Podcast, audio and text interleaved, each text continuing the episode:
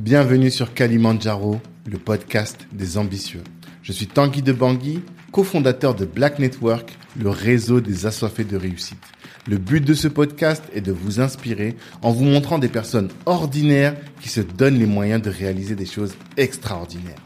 Tous les vendredis, on dissèque le parcours d'un ou d'une invitée pour découvrir les stratégies qu'il ou elle utilise pour atteindre ses objectifs. Prenez place, c'est parti. Ce podcast est soutenu par le cabinet de gestion de patrimoine Banou Conseil. Vous êtes salarié et projeté de lancer un business, faites appel à Banou Conseil et ils vous aideront à trouver un bon bien et surtout à sécuriser votre patrimoine avant de vous entreprendre, c'est important. Si vous êtes déjà entrepreneur et que vous avez du mal à acquérir un appartement que les banques vous rejettent, faites aussi appel à Banou. Ils vous aideront à constituer un dossier solide. Moi, j'adore cette boîte qui est gérée avec beaucoup de science et beaucoup d'humanité. Je vous invite à écouter les épisodes 12 et 13 du podcast et là, vous comprendrez que je vous laisse entre de très bonnes mains. En plus, si vous venez de la part de Black Network, eh bien, vous aurez une réduction de 300 euros sur les frais d'honoraires. Allez-y, de notre part, vous serez bien reçu. Ciao. Katia, bonjour. Bonjour. Ça Comment va? Tu vas, Tanguy? Ouais, ça va, très très bien. Je suis content de t'avoir sur notre podcast, Kalimandjaro, le podcast des ambitieux, parce que bah, vous avez un projet ambitieux avec ton associé. C'est possible. C'est clairement, clairement. Et euh, je pense que la communauté, celle qui nous écoute, a besoin de, de connaître votre projet. Mhm. Et euh, c'est cool qu'on puisse euh, être à ce micro pour le faire. Je suis contente d'être là, euh, de succéder à toutes les personnalités que tu as reçues avant. C'est, euh, c'est- je pense que c'est ce qui me rend le plus fier. En tout cas. Ah, bon, c'est gentil. Effectivement, on a, on a eu du beau monde à ce micro. Euh, pour commencer, la première question que je pose à tous mes invités, c'est c'est quoi ton ambition à toi? C'est quoi le, le ce Kalimandjaro, cette montagne là que tu veux gravir et ce, ce sommet que tu veux atteindre finalement? Je dirais que mon ambition, bah, c'est comme celle de mon associé Noëlla, Mhm. euh, c'est de euh, rééquilibrer les rapports qu'il y a actuellement entre le Nord et le Sud.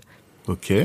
Donc je pense que c'est ça euh, vraiment qui nous anime. Et quand je dis rééquilibrer, c'est dans le sens large. C'est Mhm. vraiment ce que ça veut dire un rééquilibre. Quand un équilibre, quand un, euh, une situation est équilibrée, quand tu as une personne qui est forte, on sent sa force. Quand tu as une personne qui est faible, on sent sa faiblesse. Mhm. Aujourd'hui, les rapports sont totalement mélangés. Ouais. On est euh, dans un monde où les gens qui sont censés, euh, qui créent les richesses, etc. euh, euh, quand je dis qui créent les richesses, ça veut dire à qui appartiennent plutôt les richesses, on va dire, euh, ne les maîtrisent pas. Donc rééquilibrer, ça veut dire qu'il faut remettre les choses chacune à leur place. Mhm. D'accord.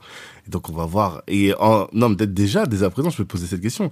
En quoi tu penses que Fresh Africa rétablit cet équilibre-là? En quoi est-ce qu'on rétablit? Je pense qu'en fait, on a deux, t'as deux personnes ici qui ont grandi et à la fois en Afrique et en France. Euh, on connaît très bien nos deux terrains. Mhm. Euh, on a chacune, on va pas se mentir, il y a un peu de français à moi, en moi, tout comme il y a du congolais. Et euh, par contre, je sais euh, ce qui est le plus puissant, d'où est-ce que euh, je tire ma force, d'où est-ce que mon essence vient. Mhm.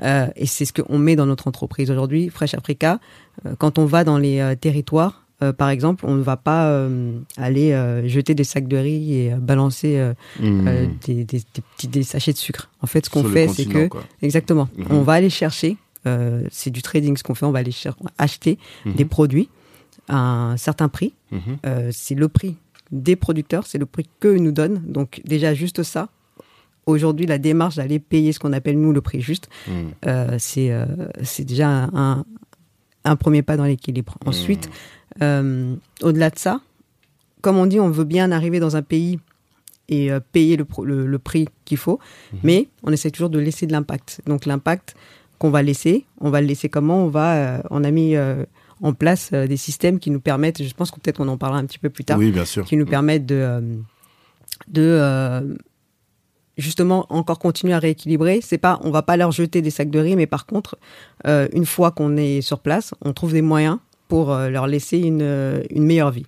Hmm. Donc, euh, je t'expliquerai par la, par la suite, je pense. D'accord, d'accord.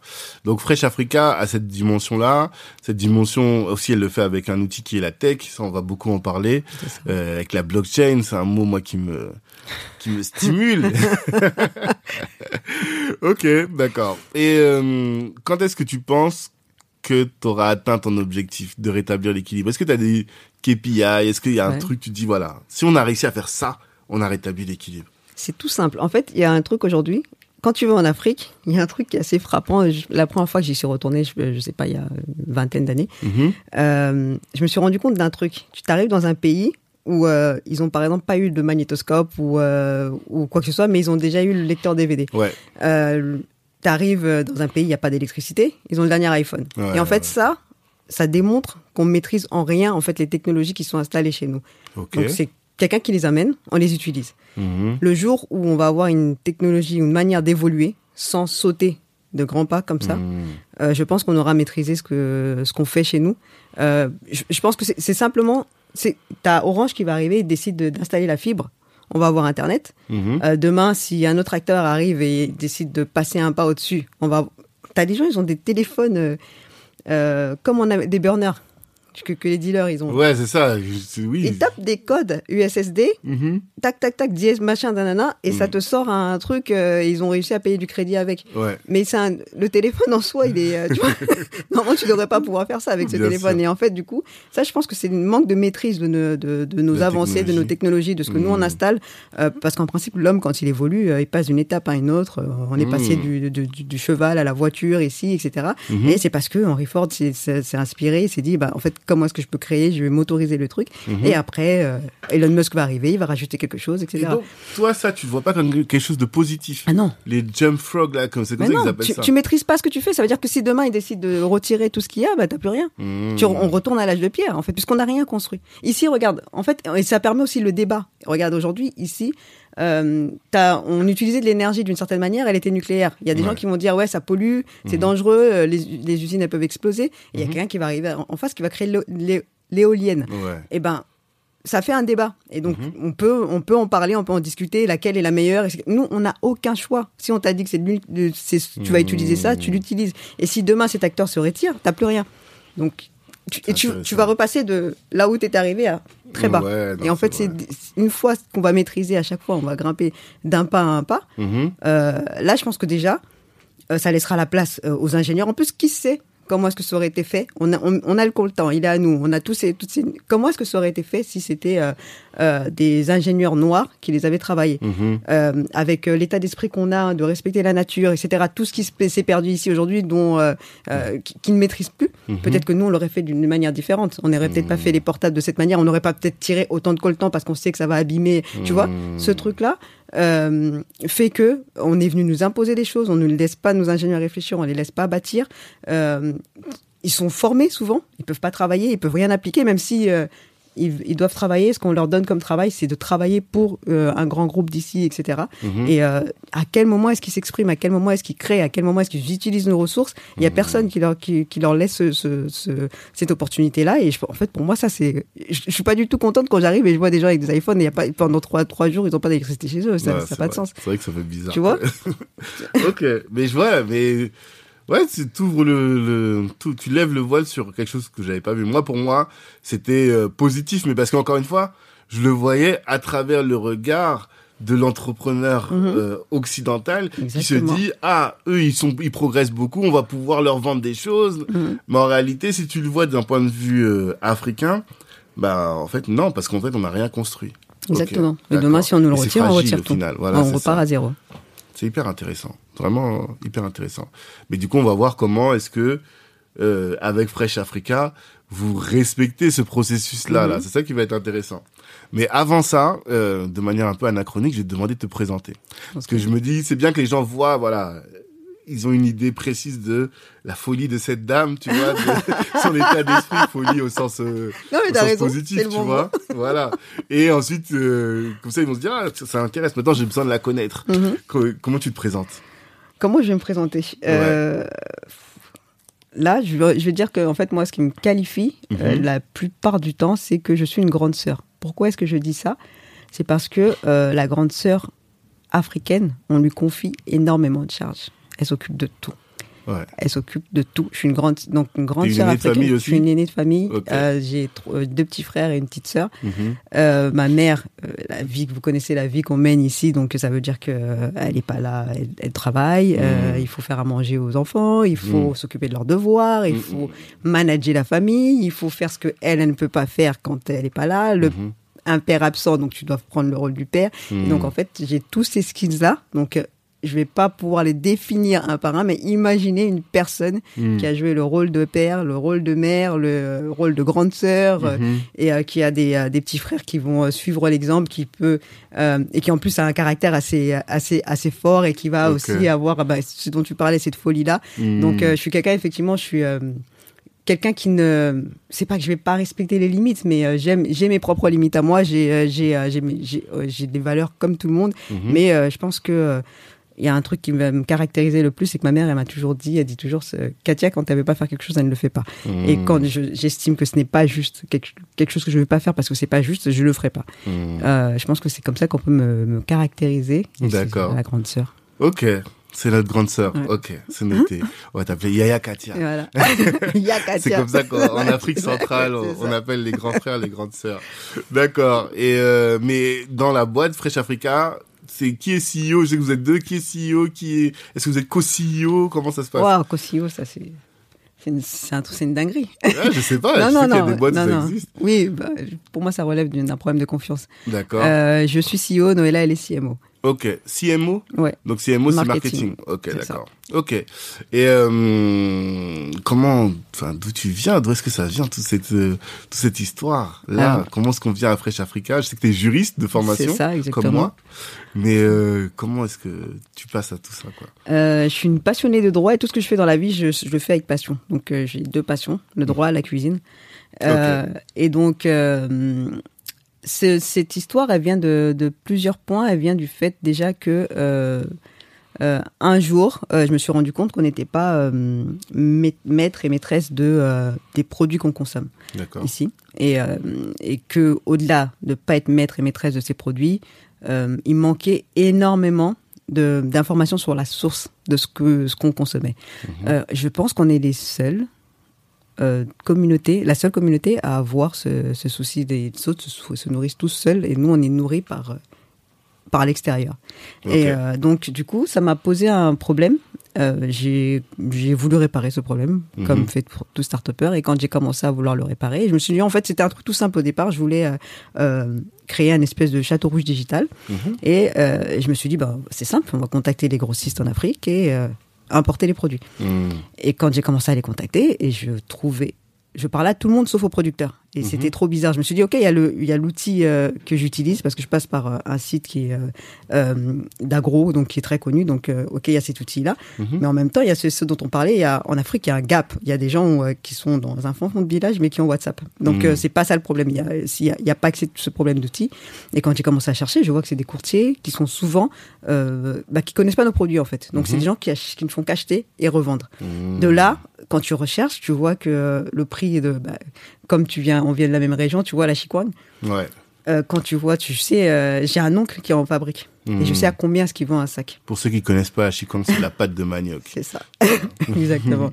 Et je sais combien avant, à combien il vend un sac. Un Ouais. sac, euh, il va le vendre quelque chose à quelque chose comme euh, 10 euros. Euh, comment euh, il- on- Ouais, c'est ça, on lui achète à 10 euros. Mhm. Or ici, une chikwang, ça s'achète à 1,50€, une seule. Une seule, exactement. Et lui, un sac, il le vend à 10. Mais Et encore, je parle en, dollars. Non, c'est transformé qu'il les vend lui.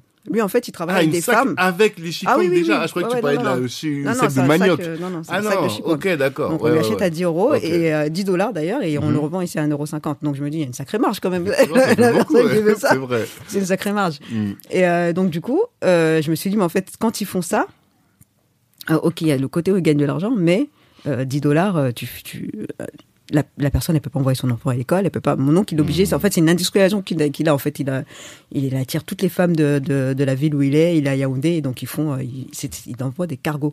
Ton oncle congolais est à Yaoundé. Ouais. ouais, ouais, on est, aime. on est parti euh, d'ailleurs euh, le visiter avec. Noëlla. Oui. D'accord.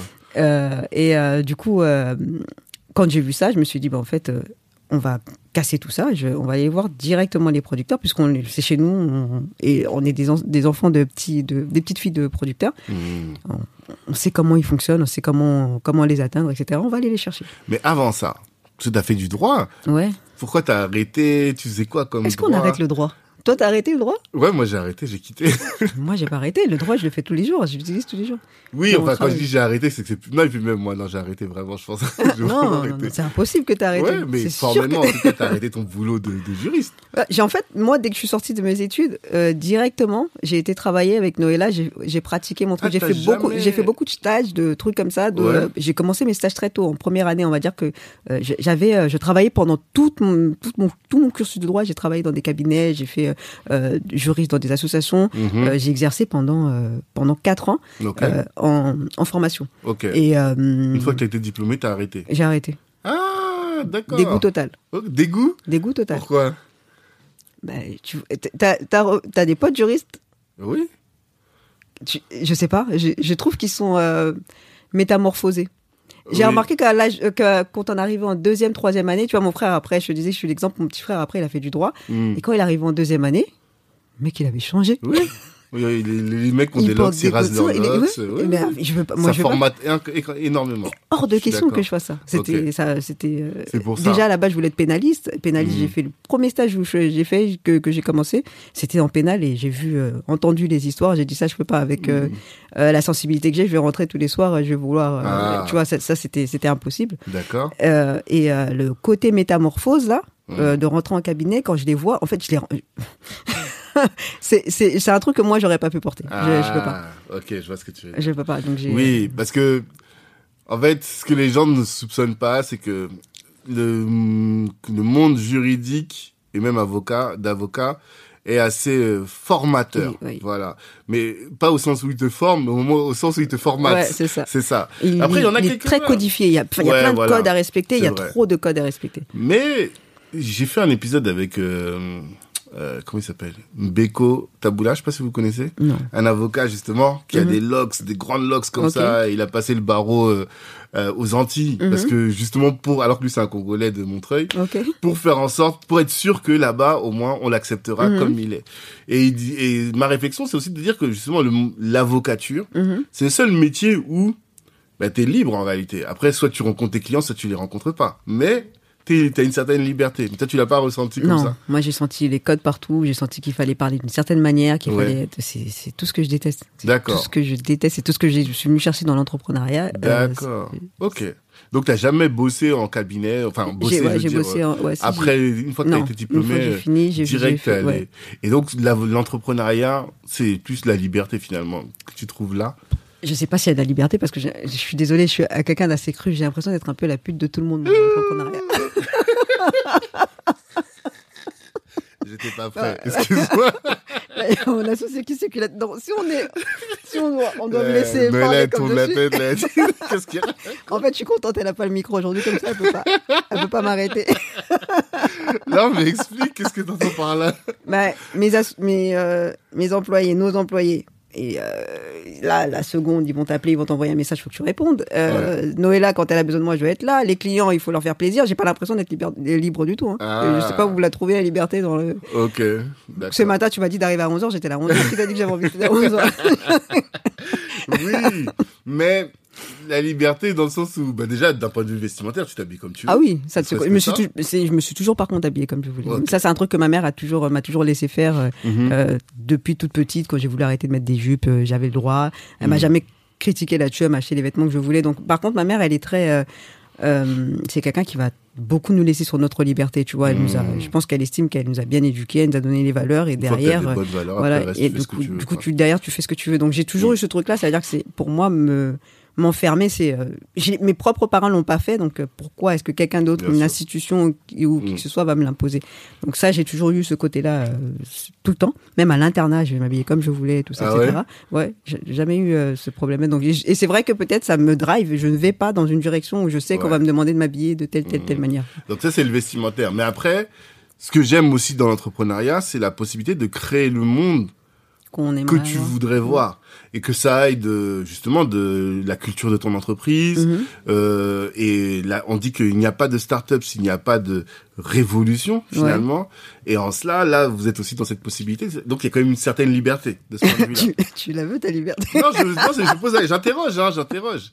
Je sais pas si, ouais, en fait, on est, mais même si quand tu crées le monde, tu vas aller, euh, je peux pas le faire toute seule, donc je vais aller chercher des investisseurs. Les investisseurs, j'ai des comptes à leur rendre, j'ai de la, Mm. ils m'ont donné de l'argent, donc faut que je fasse attention à cet argent. Je peux pas faire comme je veux. Je suis pas encore Elon Musk qui peut se permettre de, de s'asseoir, de sortir des panneaux qui vont faire bouger la bourse. J'ai Mm. pas encore ce pouvoir-là, mais euh, peut-être qu'un jour, ouais, ça sera le cas. Mais je, je suis pas en train de te dire que je manque de liberté, mais je, j'ai, je, moi, l'entrepreneuriat, pour moi, ça représente pas la, la liberté, ça représente l'accomplissement. C'est le fait de, poser quelque chose que, qui va rester en fait. Ce que, Hmm. Mais c'est pas le premier mot qui me vient en tête quand on parle de d'entrepreneuriat. Ok, d'accord. Tu, sais quand les gens disent euh, oui euh, ah je vais pouvoir faire comme je veux euh, parce que je suis entrepreneur, tu travailles aux horaires que tu veux, etc. Euh, entrepreneuriat, tu tombes malade, euh, c'est fini. Tu vas aller en vacances en tel moment, euh, non, tu dois regarder d'abord si c'est ta période basse par Ouais. rapport au travail. J'ai pas l'impression que c'est pas ce qu'ils ont. Mais c'est le prix de la liberté. Lequel? C'est lui que tu viens d'évoquer, non? De dire que tu peux pas partir en vacances quand tu veux? Bah oui. Enfin, plutôt dans tout ce que tu dis là. C'est-à-dire que oui, si je veux bosser à 18h, je bosse à 18h. Mhm. si je veux- Ça, c'est une certaine liberté. Alors que quand j'étais salarié, voilà, mes horaires. euh, Ça dépend déjà des salariés, des cadres. Euh, ils sont, ils sont même pas des fois. En plus maintenant avec le télétravail, ils sont pas forcément obligés de venir au travail. Moi, je suis par exemple une personne, je travaille la nuit. Ouais. Euh, je pense que un cadre ici, euh, on en a un ici d'ailleurs à Station F là qui, tra- qui travaille beaucoup le soir. Et je pense que s'il décidait, s'il n'y a pas de réunion, il veut faire du télétravail le matin, Hmm. il, il le ferait comme il voulait. Mais c'est pas la liberté qui me vient en premier. Ok. non, mais c'est intéressant. C'est ça, ça apporte au débat. Ah non, c'est qu'on fait des choses, on accomplit, on, euh, euh, Ouais. on fait avancer, les- on modèle le monde, euh, tout ce que tu veux, mais la Mm. liberté, euh, C'est l'impact. ouais, c'est l'impact que tu laisses. Exactement. D'accord. Ok. Très bien. Donc pas la liberté. Et tu disais donc que qu'est-ce qui t'a amené à ce projet-là alors? Qu'est-ce qui t'a amené à, à euh, être dans, dans l'entrepreneuriat Mhm. finalement Euh, je suis dans l'entrepreneuriat depuis longtemps, par contre. Je- Ouais. Comme je te disais, dès que j'ai fini euh, mes études, j'étais dans l'entrepreneuriat. Au début, on, euh, on bossait, on, on avait une agence de com avec mon associé, Ouais. toujours la même. Et on bossait beaucoup avec des maisons de disques. Donc là, je me retrouvais à faire de la gestion de projet, du management d'artistes. Je faisais tout plein de choses. Donc j'ai toujours fait de l'entrepreneuriat, on va dire, Mhm. quasiment. Euh, et euh, là, sur celui-ci, c'est comme je te disais, c'était. En fait, ça a toujours par contre été dans ma tête que j'allais travailler avec l'Afrique noire. Elle le sait depuis qu'elle m'a rencontré. Je lui ai donné le virus. Hmm. Euh, elle voulait pas rentrer au début. Elle, hein. Maintenant, elle est là. Avant, elle voulait pas rentrer. Et donc, euh, euh, j'ai toujours eu le truc. En fait, je me disais même que si je faisais un cabinet, un cabinet d'avocats, Ouais. ça serait le but d'aller l'implanter en Afrique et euh, que ça devienne le plus Pourquoi? grand. Pourquoi? Parce que c'est chez moi. Hmm. euh, Tu T'es né là-bas. je suis née là-bas, mais T'es venu ici à quel âge? Je suis venue, j'avais 6 ans. En fait, on est arrivé à l'âge de, six- je suis arrivée à l'âge de 6 ans et entre 6 et 9 ans, on faisait encore des allers-retours. Mhm. Quand on est resté à, à 9 ans, je crois que c'est, ouais, c'est ça, ouais. Hmm.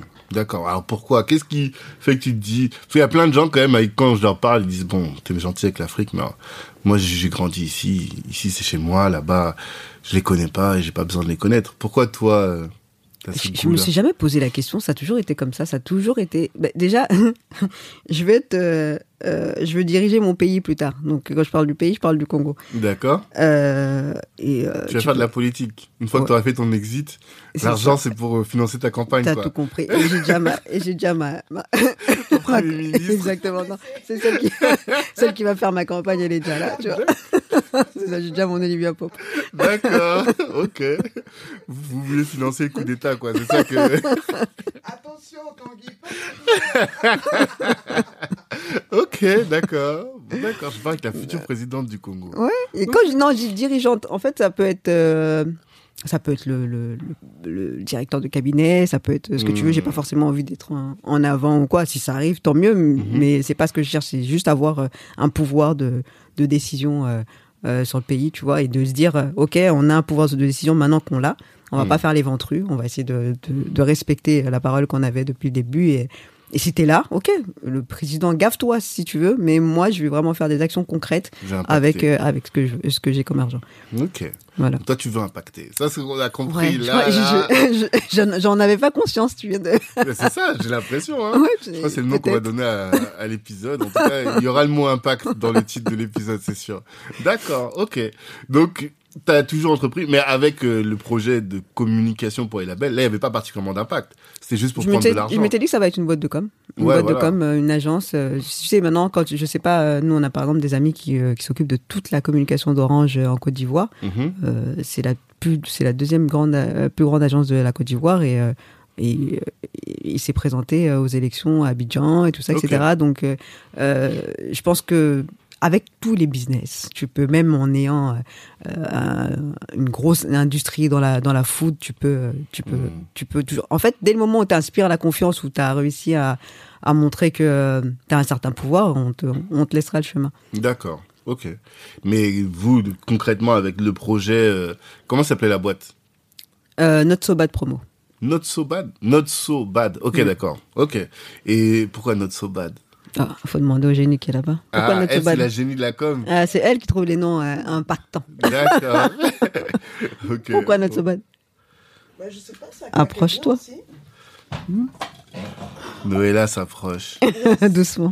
Je dis pas que pour les gens qui ne connaissent pas. Voilà. Euh, bah, notre so bad promo, bah, je trouvais que comme un Fresh Africa, c'était un mot impactant. C'est le mot du jour. C'est ça. Et, euh, et voilà, c'était de dire, euh, parce que je travaillais à l'époque avec euh, des petits artistes indépendants, et c'était de dire que ben, pourquoi c'est indépendant, t'as pas le gros budget d'une euh, major, Ah. et tu peux avoir une, une tout aussi bonne euh, communication. Mm. Donc, euh, Donc, donc voilà. pas si mal que ça. voilà. pas si mal, Exact. Et. C'était même très bien. ok, d'accord, je comprends. Ok, donc vous avez fait ça, vous avez... euh, et est-ce que de cette expérience, euh, tu as tiré des enseignements en termes de communication Mhm. que tu, pour, que tu utilises aujourd'hui et des choses que tu pourrais partager à notre euh, communauté Ouah, là, tu me demandes dans la com, mais je vais pas. des- tu- La communicante, c'est elle. par rapport fait. à ton activité, par Moi rapport à toi, ta compétence, qu'est-ce que qu'est-ce que tu as tiré comme enseignement Tu dis ah ça là, il faut que les entrepreneurs noirs sachent ça. Ah, euh, je, pense que moi, oui, personnellement, c'est, mais c'est même pas que les entrepreneurs noirs, c'est même euh, tous les entrepreneurs. Tu sais, ici, quand on ramène une caméra, ils sont totalement choqués. Ils ont aucune, euh, même s'il y en a beaucoup, tu vois beaucoup d'images, ils ont aucune maîtrise de l'image. En fait, ça leur paraît un truc fou de faire des Mhm. vidéos, de faire. Et pour moi, la communication, elle passe par, par le visuel. Il y a beaucoup de visuels euh, Mhm. euh, qui va, qui vont nourrir, euh, qui vont parler plus que ce que tu on pourrait dire euh, devant nos micros là. Mhm. Et euh, c'est un truc que j'ai retenu. C'est, euh, je suis super timide de base et très introverti. Euh, j'ai complètement, en fait, j'ai, j'ai, je crois qu'il y a deux personnes là en moi. Il y a une, une qui regarde l'autre, une, je suis devenue schizo. Il y en a une qui regarde l'autre qui dit mais qu'est-ce que tu es en train de faire? Et l'autre qui fait. Et en fait, euh, ça, c'est ce que j'ai appris, c'est de me dire. Euh, il faut communiquer, il faut montrer, il faut de l'image et tout ça, etc. Donc c'est le truc, puisque on a beaucoup travaillé avec euh, bah, la musique, des rappeurs, des politiques, que des gens qui se mettaient en avant. Et du coup, euh, qui incarnaient forcément quelque chose, qui incarnaient leur musique, qui incarnaient euh, le- leur parti. Et euh, je on s'est dit, du coup, bah, faut absolument incarner la marque et de voir deux femmes noires Mhm. qui portent le projet autour de l'Afrique. En fait, il y a plus de, c'est authentique. Il y a plus de flou. Mhm. On va plus dire qui est-ce qui fait quoi derrière, tu vois. Et c'est pour ça que ça doit aller jusqu'aux investisseurs. C'est pour ça qu'on compte sur vous, parce Ah, que il faut on que ce soit parler. des gens comme nous qui nous investissent derrière, qui, qui investissent pour pas qu'on se dise un jour, on regarde un peu derrière, ah ben en fait au final euh, c'est ça qui, euh, qui donne l'argent, c'est telle personne qui donne de l'argent, ben, et là on n'est plus authentique en fait, donc il faut que Hmm. ça aille dans la continuité. D'accord. Donc ce que ce que tu as appris, c'est il faut de la communication, mais surtout il faut de la vidéo, il faut de l'image. Exactement, c'est ça. Ok. Donc les podcasts audio pour toi c'est limite quoi. Non, c'est bien, c'est bien parce que Mais- de toute façon maintenant c'est celui-là, euh, ça c'est Mhm. ce que vous faites là, ça rentre dans les oreilles des gens. Là, ce matin, j'étais en train de t'écouter, euh, je prends les transports, euh, tu es là, tu fais la cuisine, je fais la cuisine, tu es là. Tu vois, ça, ça, c'est, pareil. Là, vous avez, là, vous rentrez directement dans le cerveau. C'est, la même. C'est par une autre voie. Ouais, c'est un autre, un autre, Ouais. une autre voie. Mais je- parce qu'en fait, euh, on a reçu Valdi, euh, qui a un concept Blun, et leur concept s'appelle la grosse vidéo. Mhm. Et ils disent, pour faire de la croissance aujourd'hui, il faut de l'image. Et je me suis dit, l'autre jour, j'ai réfléchi, je me suis dit, en fait, ce qu'on est en train de faire, où on fait que de l'audio, c'est comme si Mhm. on revenait en- dans les dans les années où il n'y avait pas la télé. Et finalement, on se limite, alors que l'être humain est Mhm. hyper sensibilisé Ouais.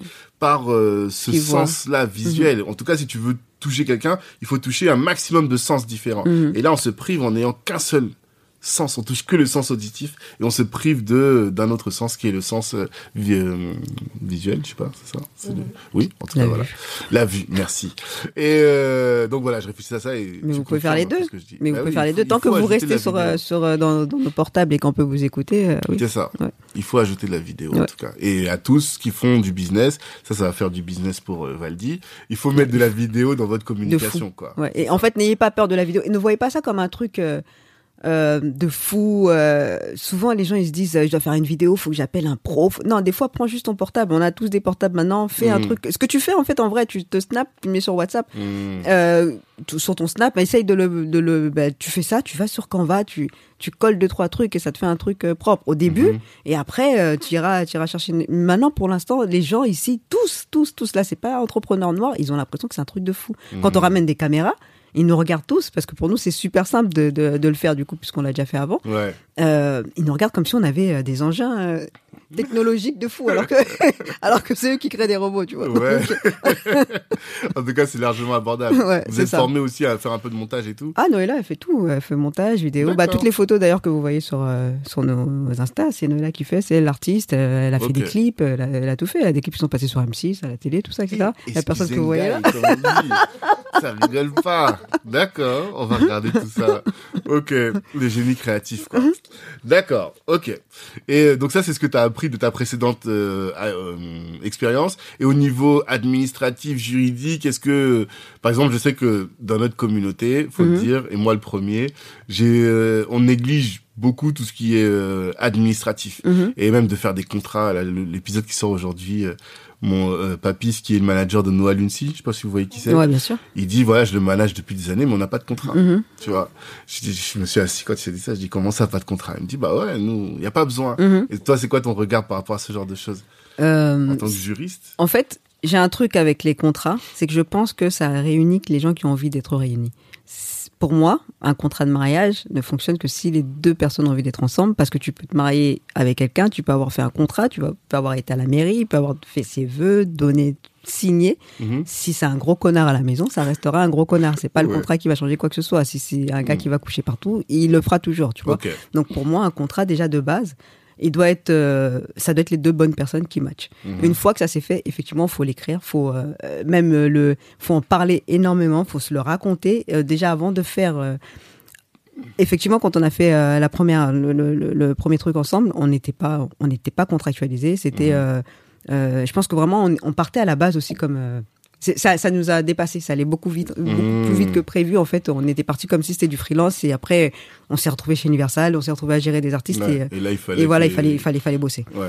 Et euh, ici, quand on a fait ça, c'était le contraire. On a beaucoup parlé au début. On a, on s'est même enregistré en train de parler. Ça veut dire Ah que- ouais il y a toutes nos conversations. Il y a, il y a personne qui peut dire j'ai pas dit ce qu'il y a dans le pacte d'associés. Mmh. Donc euh, c'est pas, c'est pas, c'est pas tout de le faire. C'est vraiment d'être sûr de ce qu'on fait. Et quand tu vas voir un bon avocat qui va te faire un pacte d'associés, en principe, la première chose qu'il regarde, qui doit regarder moi quand je vais faire un pacte d'associés à quelqu'un, c'est que je, je, je regarde leur comportement, je leur, leur poser plein de questions, mais Mhm. que sur les deux associés, sur les associés, qu'est-ce que ils attendent les uns des autres. Et en fait, les questions, elles vont même être limite vicieuses. Mhm.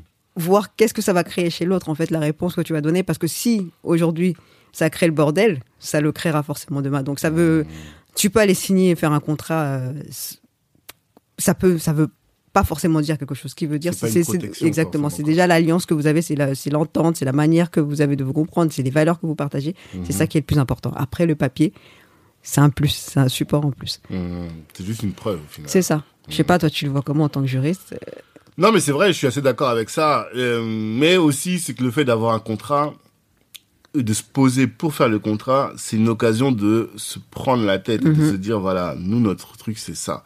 Et de penser à tous les tenants et aux aboutissants. C'est quelque chose qu'on fait pas. Mhm. Et comme tu l'as dit, là, tout à l'heure, tu dis, vous êtes enregistré. Ah, C'est une- pour ça que c'est un moyen de preuve. C'est-à-dire que ça permet de dire, mais attends, attends. Mhm. Regarde dans le papier ce qu'on avait écrit. Ouais, là. ouais. Voilà. Il y avait ça, non? T'avais bien dit ça, Mhm, non? On mhm. avait bien dit ça. Bon, voilà. Voilà. Je trouve que c'est en ça que c'est intéressant. Mais dans des sociétés, dans des, si t'es avec deux personnes qui ont le sens de la parole et de la, le sens de la parole donnée, Mhm. c'est pas forcément indispensable non plus. Et tu sais que la, le, la vie change les gens. Et quand je dis ça, c'est pas vraiment pour euh, te le dire euh, en mode euh, parce que ça fait beau, mais euh, il peut t'arriver demain une galère Mm. qui fait que ton comportement va totalement changer. Imagine, imagine-toi que tu es euh, t'as la pression euh, d'une femme, de deux enfants, hein, ta femme elle est enceinte. euh, et euh, des fois, moi j'ai remarqué, tu vois, les, comme on travaille beaucoup avec l'Afrique, j'ai remarqué que souvent quand euh, il va arriver ces trucs que euh, ta mère euh, a envoyé de l'argent au bled, qu'il a, le, le clone il devait construire une maison, il l'a pas fait. C'est Mm. pas qu'il est malhonnête, c'est c'est pas que c'était un voleur, Mhm, c'est que souvent ils vont l'utiliser dans l'urgence. mhm. Il a besoin de nourrir sa famille. Et en fait, le truc, c'est que il t'a pas, il t'avait pas dit qu'il avait, il avait, il avait des besoins d'argent. Mais je pense pas que ce soit une mauvaise personne en soi. Et donc, demain, on va le traiter de voleur parce qu'il a, il a détourné de l'argent. Mm. Euh, mais euh, en vrai, c'est peut-être ce qui a fait euh, qu'il a payé l'école de ses enfants, tout ça, etc. Et donc, la vie, elle, elle peut apporter des changements dans, dans les personnes. Et, et des fois, c'est, des fois, tu vas même juste dire. Tiens, je vais avancer. Je sais qu'il y a un truc qui va tomber demain Mm. et il tombe pas le, Le truc. truc Et donc, du pas. coup, ça se transforme en, en- en vol et ta parole, tu la en fait, C'est ça, exactement. Donc, euh, souvent. Mm. des fois, c'est- pas le- la question des valeurs, ça pas. On n'est pas Ah. des bandits dans, tu vois, dans. Oui, c'est pas qu'une question de parole donnée. Exactement. Ouais. D'accord. Mais comment on fait alors? C'est quoi la solution? Ah, comment on fait? Ah, Ça, je peux pas te dire. C'est pour ça, en fait, je sais pas de te dire que oui. euh, Et même, de toute façon, tu peux avoir un contrat. Nous, on a des histoires ici. euh, des gens qui avaient signé des contrats. euh, Ici? une- Bah à oui. Mais il y a une des personnes qui se dit euh, bah, c'est bon, ils sont embrouillés euh, euh, pour des trucs à la con. Il y en a une qui veut faire rentrer son père dans le dans le capital, bah, l'autre refuse, ce qui est normal Mm. puisque vous serez deux contre moi. Ouais. Euh, C'est elle qui avait accès au paye, elle a arrêté de payer tout. le- elle paye que les employés, elle paye plus son associé. Tu vois des trucs comme ça. Bah, tu vas faire quoi? Ils ont un pack d'associés. Mais qu'est-ce qu'ils font? Ils ont- vont passer un an, deux ans, trois ans à essayer de, de- de- à, se dé- à- à se débattre là-dessus.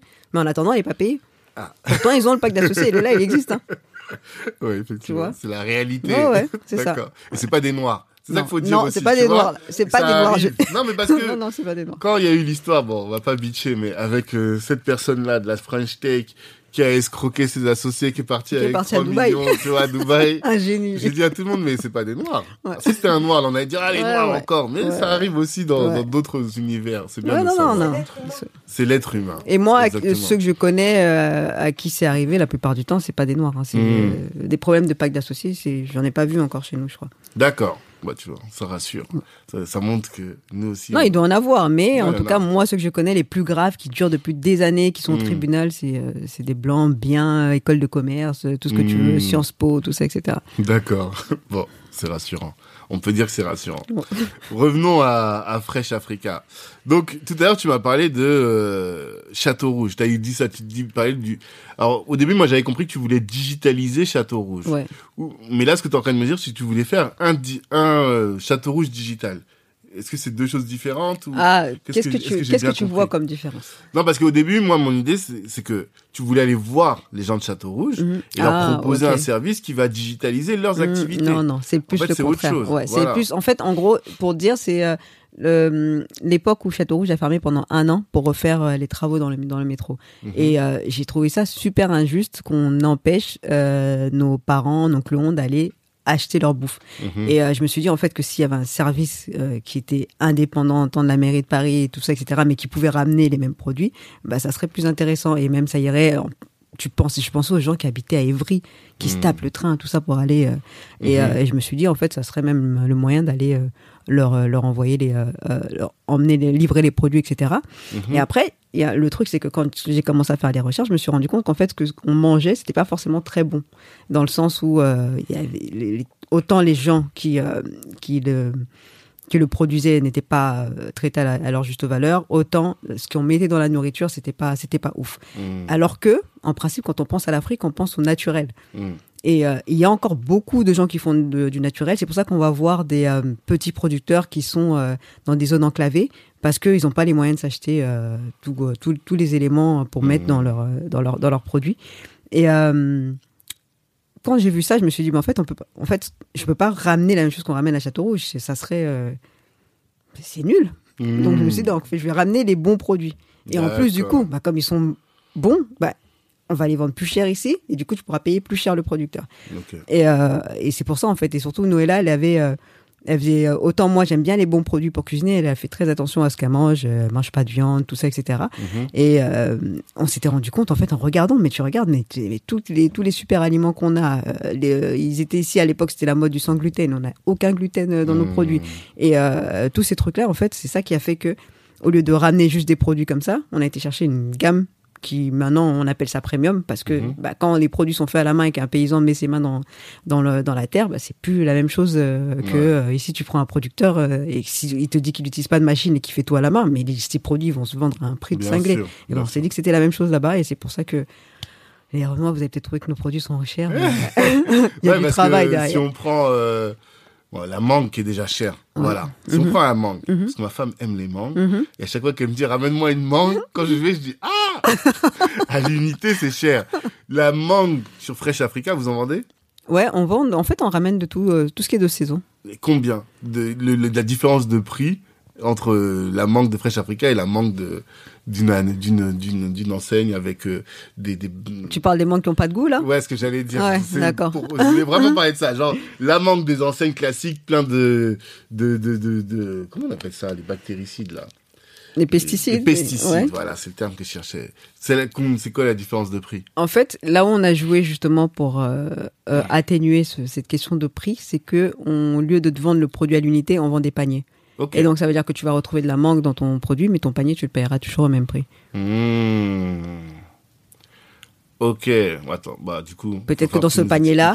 Tu vois, on va faire du, du 4 kilos, mais peut-être qu'il y aura un truc qui sera euh, un peu, on va te mettre du gingembre parce que c'est peut-être un peu moins cher ou des trucs comme ça. Tu Mmh. vois, c'est on équilibre et toi ton panier il te coûte toujours le même prix et t'as ta Ah, mangue euh, de qualité. Ok, alors on va, faut qu'on, bon, je pense qu'on va rentrer dedans. Tu vas, c'est quoi le Fresh Africa, qu'est-ce que c'est? Mais là, je te laisse, je te laisse expliquer le produit ou quoi? Non, c'est toi qui es au micro. Non, j'ai envie que tu saches. Ouais. ok. Donc en fait, Fresh Africa, euh, on, on va se, se décrire comme euh, des personnes qui font, qui vont aller chercher de l'excellence dans la nourriture. Euh, donc, euh, ce qu'on fait, c'est qu'on va en Afrique subsaharienne, donc Mhm. dans des zones enclavées, on va sourcer des fruits, légumes et épices chez des petits producteurs, donc qui font de l'agriculture traditionnelle. Donc, ça veut dire qu'il n'y a pas de pesticides, il n'y a pas d'arrosage intensif, il n'y a rien. C'est vraiment la saison des pluies. Quand il Mhm. pleut, c'est euh, la saison, c'est le, c'est le soleil qui fait pousser la terre. Il n'y a rien d'autre. Mhm. Donc ces produits, on les récupère. Par contre, on les récupère à maturité, parce que ce qui fait qu'aujourd'hui vous avez des produits qui sont sans goût, c'est qu'ils sont achetés souvent très très loin, donc Mhm. en Amérique du Sud notamment. Mhm. Euh, ils sont récupérés. Si je te dis que la mangue que tu manges, elle met environ 30 jours à arriver jusqu'ici. Mmh. Donc, euh, dans ces 30 jours, elle va faire trois semaines à peu près en bateau. Euh, elle arrive ici, elle va en, à Rungis dans ce qu'on appelle des mûrisseries. Donc, c'est des salles où ils ont reproduit de l'effet pour que les produits puissent mûrir. Ah, je pas Ah, du tout ça. ouais, D'accord. C'est pour ça que c'est pas bon. Ok, Ok, ça mûrit pas quoi. naturellement. Voilà, exactement. Ok, C'est ça. d'accord. Et euh, c'est ça qui fait qu'il y a cette absence de goût. Donc nous, pour éviter ça, donc on, on s'est dit on va pas faire du bateau. Mm. On récupère donc les produits mûrs, mais vraiment comme quand tu es au bled et que tu euh, manges le mec qui passe avec son ananas qui le découpe devant toi, celui qui Mm. vient d'arracher dans son champ. Bah, c'est exactement ce qu'on prend. Et donc du coup, ce qu'on fait, c'est qu'on le transporte par avion, mais pour éviter euh, tout ce qui est impact carbone, etc. On utilise en fait euh, les espaces qui sont disponibles dans les vols aériens commerciaux. Mmh. Donc il y a énormément d'espace dedans. Quand les avions volent, il Mhm. reste plein, plein, plein de place. Et donc en fait, c'est là qu'on euh, place nos, nos produits au milieu des bagages. D'accord. Donc, par exemple, une, une mangue que j'achète sur Fresh Africa, si Elle a je été cueillie l'achète deux jours aujourd'hui, voilà, deux jours avant, Vraiment cueillis deux jours avant. C'est pas qu'elle arrivait, elle était dans... parce qu'en plus avant, quand je te dis que ces produits ils prennent le bateau pendant trois semaines, ils n'ont pas été cueillis deux jours avant. Ils ont été mis, ils ont des, euh, il y a des, des grands frigos dans lesquels des fois ils sont cueillis euh, Mmh. peut-être euh, trois, quatre semaines avant et c'est conservé. tout vert, quoi. Exactement. Ça mûrit, ok. C'est ça. Et c'est ça qui fait cette absence de goût. C'est ça qui fait que quand tu vas au bled, tu manges des produits, tu comprends pas. La banane n'a pas du tout le même goût que la banane d'ici. Ouais. Il y a, a pas que le chlordécone qui, qui fait ça. Mais Oh, c'est, non mais c'est vrai. Et du coup, euh, c'est Mm. vraiment, c'est vraiment ça. C'est le fait que elle soit pas arrivée jusqu'au bout de son mûrissement. C'est pas le Mm. bon produit qui a été créé par la nature et du coup le goût est, est- est, euh, il est altéré. Il est pas, et c'est Ouais. pas bon. Et Mais du coup, euh, si on reste sur le, votre offre précisément, il n'y a pas de, enfin, c'est, je vais pas aller en magasin pour la récupérer. C'est-à-dire que je fais une commande sur le site, je dis voilà, moi je veux un panier avec euh, des plein de fruits et légumes, Mhm. et toi tu m'assures que tel jour je vais être livré de tel ça. panier. Donc pour l'instant, en fait, ce qu'on fait, c'est qu'on fait des précos. Mhm. Euh, et donc tu vas précommander. Euh, là, en principe, on les ouvrait deux semaines avant, donc Mhm. le temps que ça se remplisse. Mais souvent, ça se remplissait euh, au bout de cinq jours. Mhm. Une fois que c'est fermé, on fait cueillir les produits. Mhm. Ils sont récupérés, ils sont amenés dans un hub conditionné, ils prennent l'avion le lendemain, ils arrivent le lendemain matin à la douane et ils prennent l'avion le soir et le lendemain matin à 6 heures ils sont ici, on va les récupérer. Donc euh, du coup, ça c'est le système quand on n'est pas à pleine puissance, mais quand on sera à pleine puissance, on aura tellement des euh, produits, des vols qui viennent tout le temps, parce qu'il y a Mhm. des vols tous les jours. Mhm. Donc ça fait que quand tu viendras commander ton produit, bah, peut-être qu'au lieu d'attendre une semaine ou deux semaines comme c'est en période de test là, bah, tu les auras deux jours après, deux trois jours, parce qu'on saura qu'il y a il y a, euh, il y a une, déjà une, euh, une En fait, qui vous avez l'habitude de- de- des demandes. C'est et, ça euh, exactement. ouais. Là, on va faire rentrer l'intelligence artificielle, on va faire tout, rentrer tout ce qu'il faut pour que pour savoir euh, ce qui pourrait euh, il pourrait arriver derrière. Et donc euh, Mhm. le but c'est que euh, ça soit le moins euh, le plus trans, enfin le moins pénible pour euh, le, le- le- la personne après à la fin qui va le commander. Oui, parce que à ce stade-là, vous, euh, quelqu'un peut pas se dire, euh, voilà, je vais avoir ma commande tous les 15 jours de, de, Si, de si c'est tous les Si, 15 jours, quand on sera. Ah oui, si c'est tous les 15 jours, oui. Mais tu peux pas dire, euh, je vais l'acheter pour le lendemain. tu vois. Ouais, voilà. on, on fait pas ce qu'ils font aujourd'hui, les Godzilla, tout ça, ils te livrent en Mhm. une heure. euh, non. ça, Oui, mais de toute façon, personne ne peut faire avec des produits exotiques, je veux dire. Bah si, ils, ils les ont De déjà dans, ils les ont Ah dans ouais, le- ah, de pas- qualité non, mais pas mûrs, oui. ils en ont dans leur réserve, donc euh, oui, ils oui, peuvent oui, te le ramener. je comprends. Donc en gros, donc on récupère ces produits auprès des producteurs qu'on a sourcés. Mhm. Une fois qu'on les a récupérés, on les met dans l'avion comme je te disais, ils arrivent ici, c'est nous qui les récupérons, on les on va les packager, enfin on va les conditionner pour qu'ils soient ils soient ils soient livrés jusqu'à chez toi, si c'est chez toi, tu as une appli, tu scannes, Mhm. tu as tout, les valeurs nutritionnelles, le chemin du, du- du produit, quand est-ce qu'il a été planté, euh, le producteur qui l'a fait, comment est-ce qu'il a fait, enfin, Mmh. tout ça. Euh, pour, euh, parce qu'on a une cible B2B aussi, justement, c'est ce qui va nous permettre de faire le volume au jour le jour, Mhm. euh, c'est c'est le B2B. Euh, eux, ils ont une plateforme sur laquelle ils vont arriver, ils vont avoir pareil euh, les informations euh, sur euh, les prochaines saisonnalités, parce que c'est des euh, chefs étoilés la plupart qui, qui, euh, qui vont utiliser nos produits. Et donc du coup, ils changent de carte assez Mmh. souvent. Et ils, ils aiment suivre les saisons, ils aiment avoir l'histoire derrière leurs produits parce qu'ils ils ont des ils ont des menus à 150 balles, donc faut justifier le truc derrière. Mhm, mhm, Et euh, eux, ils vont avoir euh, donc la saisonnalité, les prochains produits qui vont arriver, pareil, euh, les valeurs nutritionnelles parce qu'ils en ont besoin pour pour présenter leurs produits, tout plein de choses sur sur leur plateforme. D'accord. Ouais, quand il dit B2B, c'est restauration. Euh, non, pas que ça. Il y a aussi les euh, les comment les grossistes à Rungis, les épiceries fines. Mhm. euh, les choses comme ça. Voilà. Donc eux, ils ont la traçabilité, c'est ce qui est très important pour eux. Pour pour nous aussi, ça l'est pour le B2C, mais c'est beaucoup plus important pour eux parce que c'est euh, c'est une réglementation euh, euh, de l'Union européenne qui oblige de, de plus en plus, euh, qui est en vigueur depuis euh, bah, l'année dernière, en, Mhm. en mars, qui oblige à une traçabilité très très transparente. Donc Mhm. euh, pour l'instant, tu connais l'Union européenne, on leur laisse le temps de, de, de l'installer, Ouais, mais euh, Mhm. au bout de 10 ans, ils vont commencer à avoir des amendes si c'est pas, c'est pas. Et le produit, justement, on risque de perdre nos produits parce que on est les seuls où il n'y a pas de traçabilité. Aujourd'hui, si tu veux trouver de la pomme de terre euh, avec une traçabilité, tu la trouves. Si tu veux trouver de la viande avec une traçabilité, tu la trouves. Mais les Mm. produits tropicaux, c'est le seul où on te dit provenance Pérou. Et, c'est- et en fait, là, ce qui est demandé dans le cahier des charges, c'est plus provenance Pérou, c'est beaucoup plus. Donc ça veut dire qu'au bout d'un moment, si nous, on fait pas ce travail-là, le produit africain, il rentrera plus sur le territoire parce que euh, Mhm. personne ne pourra l'utiliser parce qu'on n'a pas de toutes les infos. Mais du coup, comment est-ce que vous faites justement pour avoir euh, cette traçabilité Est-ce que ça vous coûte pas plus cher? Parce que quand les gens ils disent Pérou, c'est parce que ça coûte de sourcer. non, de... c'est parce qu'ils veulent mentir, c'est tout. Tu penses? Bah oui. Ils Ah veulent ouais? pas dire qu'est-ce qui se passe au Pérou, au Pérou, justement, à quel endroit, parce que si tu peux aller visiter, tu verras qui est-ce qui travaille dans, sur les champs. Ah. Et tu verras qu'il y a des enfants, tu verras qu'il y a des gens qui sont, euh, font de l'esclavage moderne, c'est juste pour ça qu'ils le cachent. Ah ouais? Bah oui. Même, même déjà ici, regarde la vie des producteurs qui se suicident euh, euh, Mm. tous les jours, etc. Parce qu'ils gagnent, ils gagnent même pas le RSA en, en se levant à 4 heures du matin. Tu clair. penses qu'ils vont faire comment au Pérou? Tu crois que ça va, ça va bien se passer? Ils ont moins besoin d'argent. Ils ont... oui, mais justement, ils leur en Enfin, donnent beaucoup moins encore. Tu. Ouais, c'est ça qui est paradoxal, mais parce qu'en réalité, tu sources en Afrique parce que le coût des matières premières est moins élevé. Ouais. Au-delà de ça aussi, tu vois. Et donc, t'as pas besoin forcément, on pourrait penser que t'as pas besoin forcément de payer très peu cher pour que eux, ils aient suffisamment d'argent par Ouais, rapport au c'est ça, niveau en fait, c'est que ça coûte, ça coûte vraiment rien de leur donner, de leur donner quelque chose, tu vois. Ouais, et Mais même ici, c'est pareil. Le hein. problème, c'est les courtiers. Oui. On dit que c'est les intermédiaires qui tuent le business. Mhm. Mais en réalité, là, dans votre, pro- dans votre situation, c'est ça, non? Oui, c'est exactement ça. C'est les courtiers. En fait, juste pour donner un détail, euh, un, un exemple, on a des, euh, des, des producteurs qui nous racontent que euh, des fois, tu as des, euh, des courtiers qui vont venir et qui vont se présenter devant leur, leur le- le- l'exploitation et ils vont rester là, ils vont les regarder. Hmm. Ils prennent pas le produit jusqu'à ce que le produit euh, il commence à pourrir et c'est toi qui viens euh, qui vient Ah. quémander. Ou tu as encore euh, des gens qui vont dire, euh, en fait, il y en a trois qui vont s'arranger. Ils Mhm. vont venir, euh, il y en a un qui, pour- qui te demande, euh, tu veux vendre ton ananas à combien? Tu lui dis 5, 5 euros, il va dire non, bah, je vais te le prendre à, à 3. Et Mhm. tu, tu vas lui dire non. Euh, et après, il y en a un autre qui va venir, même pas 3, il va dire, un- il va dire euh, 2 euros, un Mhm. truc indécent. Donc forcément, tu lui dis non. Il y en a un deuxième qui vient, il dit, moi, je te prends 1,50 euro. Euh, tu vas dire non. L'autre, il Mhm. vient, il dit 3 cent- euh, trois- euh, euh, 50 centimes. Donc tu vas aller vers le premier, alors que c'était un prix qui les arrangeait eux tous et c'était arrangé, tu vois.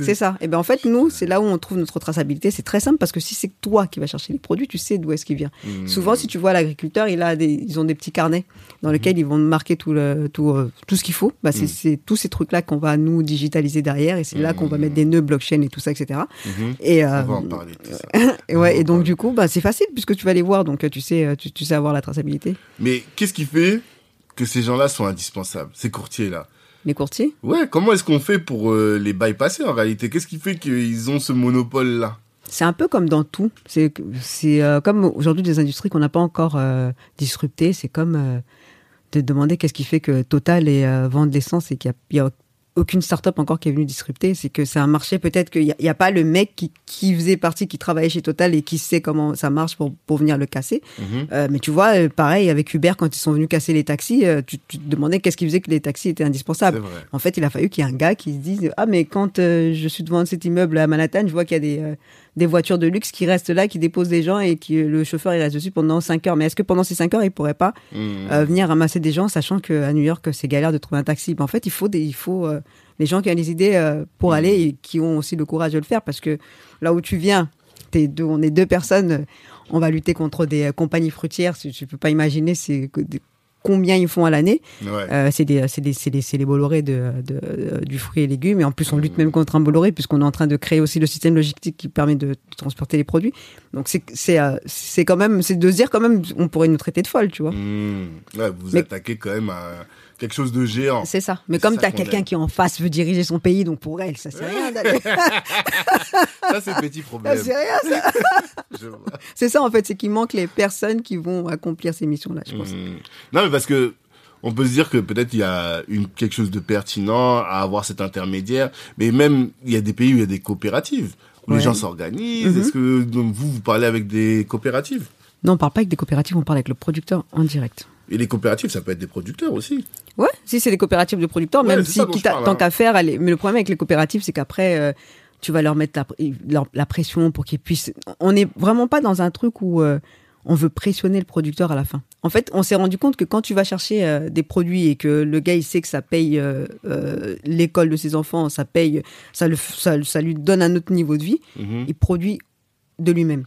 Et en fait, euh, si tu fais une coopérative, ça veut dire que tu comptes sur un certain, euh, un certain rendement, tout ça, etc. Donc en fait, nous, on fonctionne différemment. Nous, par exemple, sur place, on, euh, on sécurise nos, nos trucs. Ok, il va avoir des contrats juridiques, mais la- la prom- le premier intermédiaire, c'est le chef du village. C'est lui qui va régler les problèmes si tu as un problème avec le, avec, tu vois.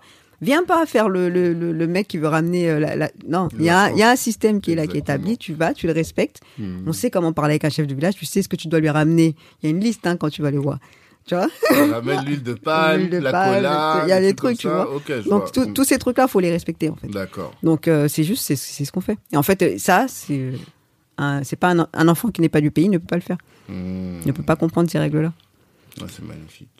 Il y a des codes. Ici, on respecte les codes. Ben là-bas, il y a des codes aussi. Tu les respectes. Tu viens pas n'importe comment et euh, tu vois. Mais tu te sens libre en respectant ces codes, quand même C'est pas ça, c'est pas pareil.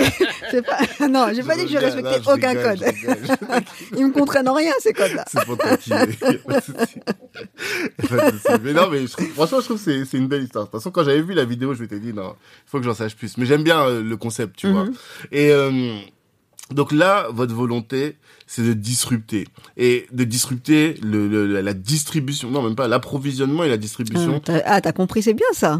Ben oui. Mais non, mais d'être face à quelqu'un qui comprend notre projet comme ça, Ben, euh, c'est bien. qu'on aime. Mais non, mais tu sais que c'est très rare. On est obligé de le... notre projet, on l'a séquencé énormément pour que les gens puissent le comprendre. Ah, Ouais. d'accord. Et on l'a séquencé en fait. C'est euh, les gens comprennent qu'on aille chercher des, des fruits et légumes et qu'on laisse de l'impact parce qu'on est deux femmes noires. Hmm, Euh, ils comprennent moins qu'on puisse euh, aussi le transporter. mhm, Ils comprennent moins qu'on mette du digital et- ou de la tech dedans. mhm. Et donc en fait, à chaque fois, on est obligé de séquencer. Même ici, hein, tu vois, on a séquencé le produit.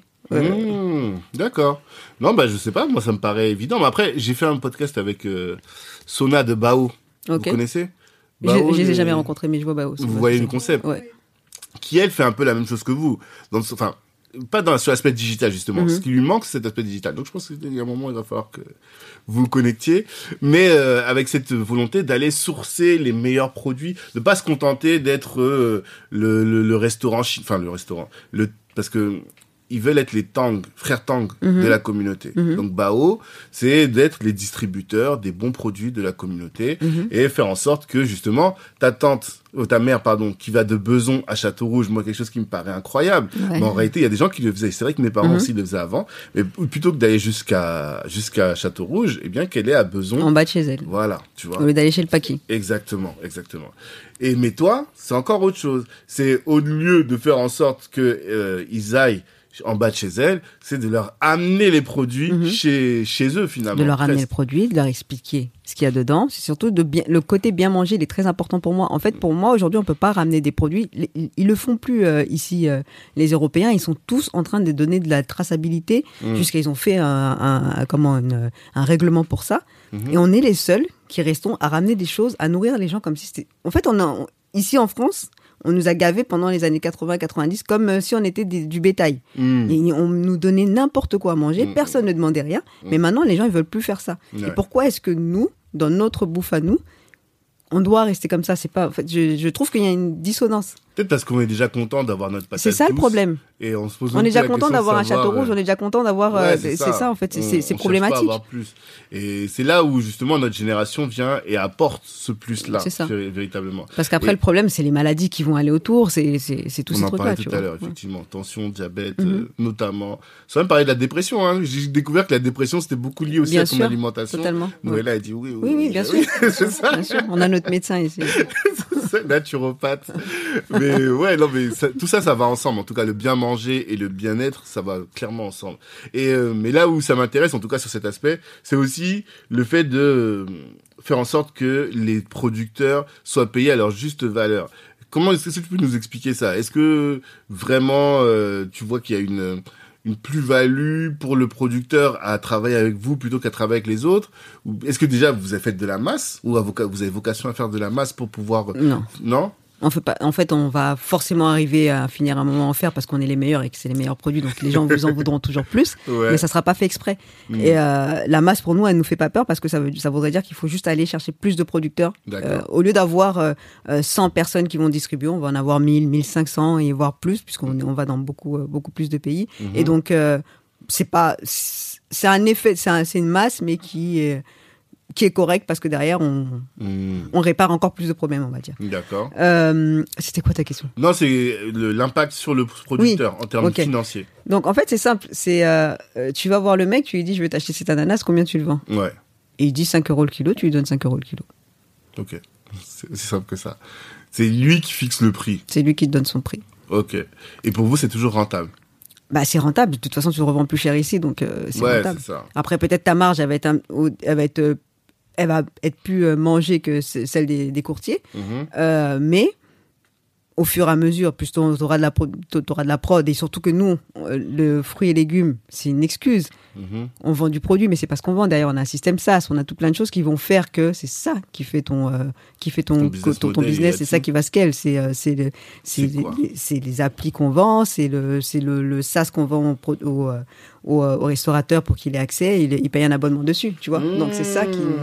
Mmh. Donc dès le moment où euh, on peut, tu peux rattraper, après c'est les ventes additionnelles. Quand tu achètes tes produits et que tu as 20%, euh, 30% qui vont être abîmés parce qu'ils sont très très frais quand tu les ramènes et que tu Mhm. les, ils, sont, ils sont un peu cassés, tu vas voir, il est un peu cabossé l'ananas, tu peux pas le vendre comme ça, mais t'en fais du jus. Donc tu le jus, tu fais encore en plus une marge dessus en faisant, tu vois. Mmh. Il faut réfléchir le business différemment. Il faut pas se dire euh, j'achète, je revends. Ça c'est un truc de Renoir ça.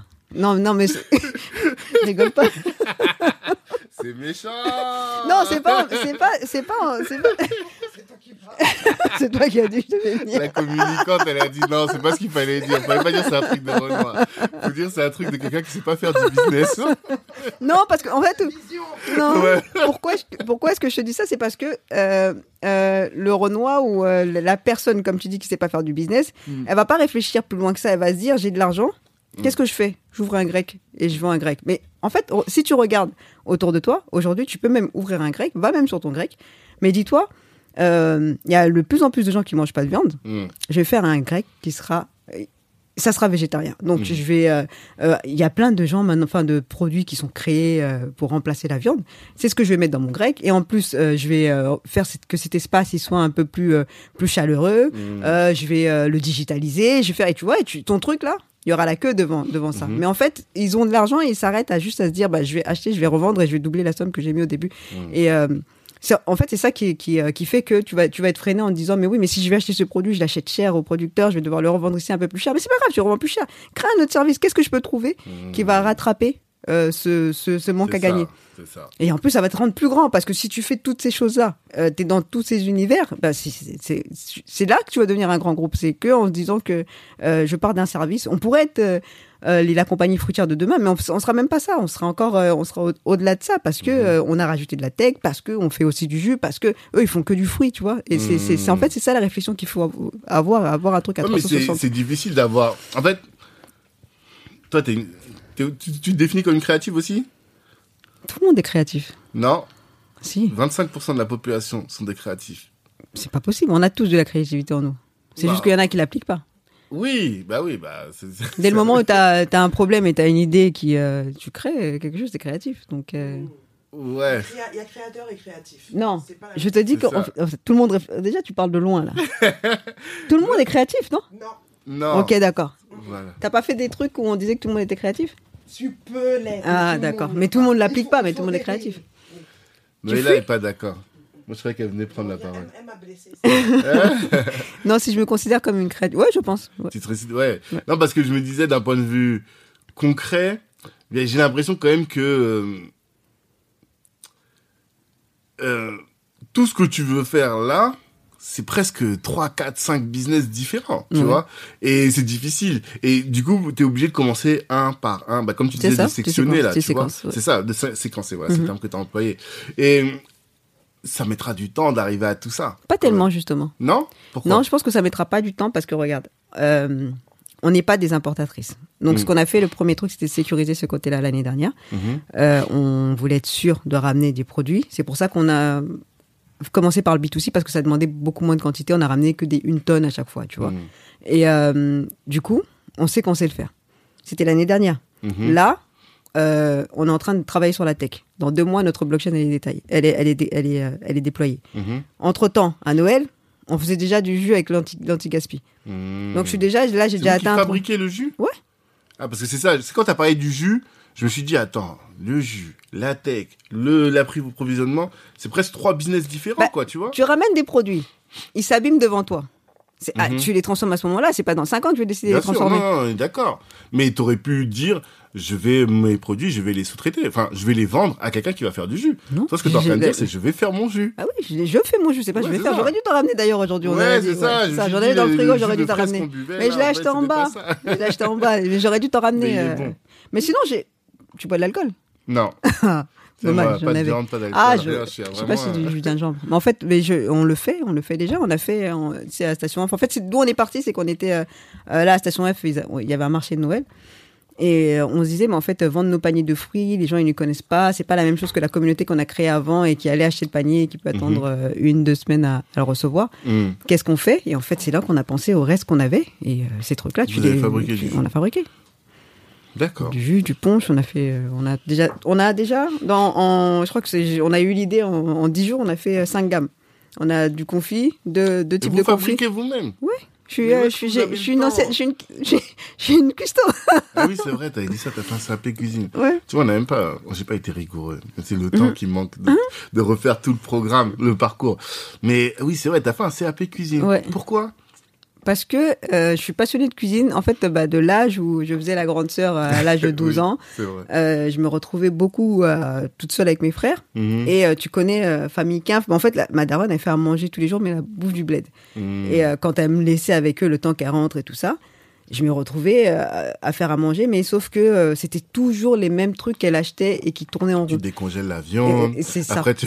Et du coup, je me suis dit, bah, en fait, à chaque fois que je partais d'un truc, euh, je changeais, je modifiais. Un coup, je mettais de la sauce tomate, un coup de la crème fraîche, et ça faisait des Mmh. plats différents. Et Ok. c'est comme ça que j'ai commencé à cuisiner. En fait, mon truc, c'est que c'est rare que tu manges chez moi, que je te resserve même le, deux fois le même plat, que tu aies le même goût. En fait, je, je Mmh. travaille les produits d'une manière assez, euh, assez f- différente à chaque fois. Et euh, venant de là, je cuisine depuis, je suis super passionnée. Et on est en France, c'est le pays de la gastronomie. Ouais. On t'apprend euh, les techniques. Et des, tu peux aller passer euh, ton CAP gratuitement. Mhm. Tu regardais Top Chef, tu te dis, bon, y a Je déteste cette émission. Ça a le mérite d'être dit. Au moins, elle est pas lisse, la sœur. Je. Je regarde pas. Tu peux Ni Top Chef, ni l'autre, là, il y en a deux, là, je sais plus comment ça s'appelle. Masterchef. Ouais, voilà. Non, je ok. regarde pas. D'accord. Ouais, et euh, donc je me suis dit, bah, en fait, euh, on est en France. Euh, Allons, je vais me former. Nous, on fait que ça, se former, se former, se former. Même la Hmm. blockchain, à la base, on n'est pas dans la tech, on se forme, c'est tout. Hmm. T'as, t'as un- problème, tu viens, tu te formes et c'est, fait, c'est réglé. Et donc je me suis formée, ils m'ont donné un appris à diplôme. faire des jus, et tu fais du Voilà, jus. je tu du fais pas de manière industrielle, là. Pour l'instant, c'est vraiment. Si, si, on le fait. On a, on a, euh, on a, on a à Rungis, on a incubé aussi à Rungis à Oui, côté. c'est vrai. Et on a dans les locaux, on a, euh, on a tout ce qu'il faut pour, euh, pour, faire, des- pour faire tout ça. Donc tu vois, C'est que t'as t'as l'impression que ça va mettre du temps. Moi, je pense que ce qui met du temps, c'est le contraire. C'est quand tu pars juste avec une seule idée Mm. et qu'après, elle va, tu vas devoir la déployer parce que ah, je, je me retrouve face à tel problème, j'ai plus de rendement, qu'est-ce que je dois faire? Et là, tu conçois quelque chose. Si tu pars avec une idée qui est déjà globale de base, Mhm. euh, en fait, même le, le côté transporter les produits, on se disait, euh, ou même le B2B, on l'avait mis à trois ans sur notre business plan. Mais en fait, Mhm. au final, quand tu as commencé, tu as des grands chefs qui commencent à te contacter sur Instagram. Tu dis, mais je vais Mhm. pas le faire attendre trois ans, c'est bon, je peux les ramener les produits, je les ramène en plus, tu vois? Ouais. En fait, du coup, si tu as cette idée globale, ça fait que quand tu vas être dans l'action, euh, tu sais à quel moment tu peux, là, tout de suite, tu peux appliquer ce truc que je pensais que je pouvais faire dans cinq ans, je peux le faire Mhm. maintenant. Et ben, tu, et tu t'adaptes et tu le fais. Et en fait, du coup, c'est pour ça que je trouve que ça met moins de temps. Finalement, là, Mhm. en un an et euh, je crois qu'on a un an et douze jours, on a déjà, on a déjà créé euh, trois activités ou quatre. Et Sur, vous les maîtrisez. C'est pas beaucoup d'heures de sommeil. Ouais, c'est vrai qu'on dort pas beaucoup. Ouais, ça, j'imagine que dans tous les cas, c'est beaucoup de travail. Mais- C'est pour ça que je te dis quand vous parlez de liberté, euh, c'est drôle. hein. Je comprends, je comprends. Ok, d'accord. Bon, parlons de la tech. Mhm.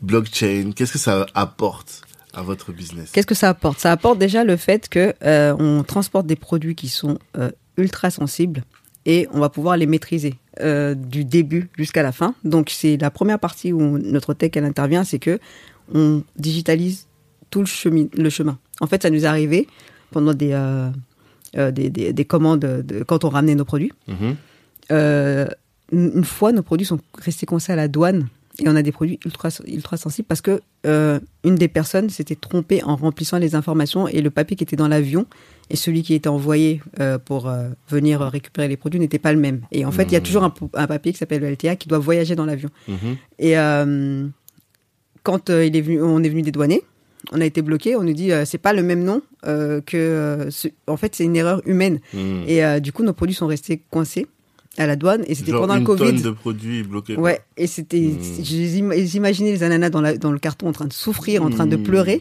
Et, euh, et surtout, euh, tu sais pas dans quelles conditions est-ce que c'est euh, c'est coincé, tu vois. Euh, et heureusement que c'est des entrepôts, c'est c'est assez frais, etc. Mais c'était en plein Covid.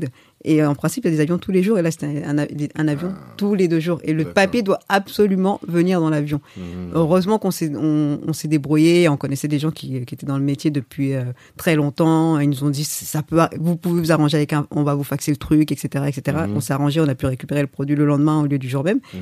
Mais euh, ça, on s'est dit plus jamais. Donc.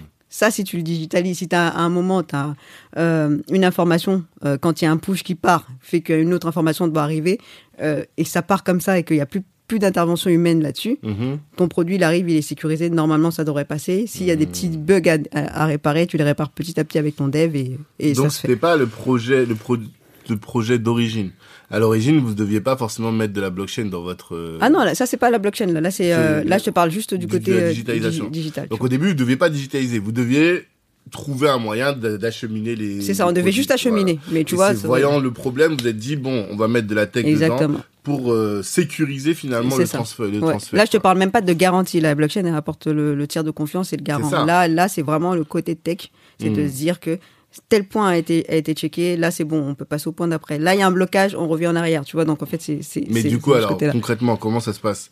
C'est la solution. En fait, j'ai du mal à comprendre entre vous et euh, vos partenaires. Mhm. Comment est-ce que la solution, votre solution digitale sert? Est-ce que vous- tous vos partenaires doivent se plugger sur votre solution digitale? Ou bien vous, vous arrivez à euh, intégrer la, la solution digitale des euh, de ceux qui font le transfert Enfin, tu Bah, vois on n'a qu'un seul partenaire aujourd'hui, c'est l'avion, c'est Air France. Ok, d'accord. Donc euh, c'est le seul API où nous on doit aller se connecter. Tout le reste, c'est nous qui le, qui le. Il y a pas, on n'a pas d'intermédiaire. Mmh. Est- Quand on dit qu'on n'a vraiment pas d'intermédiaire, Ouais, voilà, c'est vraiment vous et le C'est ça. producteur. ouais. Et donc tout le reste, c'est nous qui créons les checkpoints. euh, euh, Mmh. et il y a que l'API de. Mais qu'est-ce qui a bloqué dans la première situation? C'est Air France qui bloquait parce que le papier était manquant? Ouais, c'est ça. Donc vous, ce que vous faites, vous créez euh, une solution qui fait que vous vous pluguez avec votre API. Donc API, c'est le pour les, les auditeurs, c'est la solution qui permet de connecter deux solutions entre Mhm. elles. C'est ça. Euh, et donc euh, vous vous connectez votre euh, votre solution à l'API d'Air France Ouais. pour que le service d'Air France puisse vérifier que le document. Exactement, pour qu'ils reçoivent automatiquement les documents. Ok, d'accord.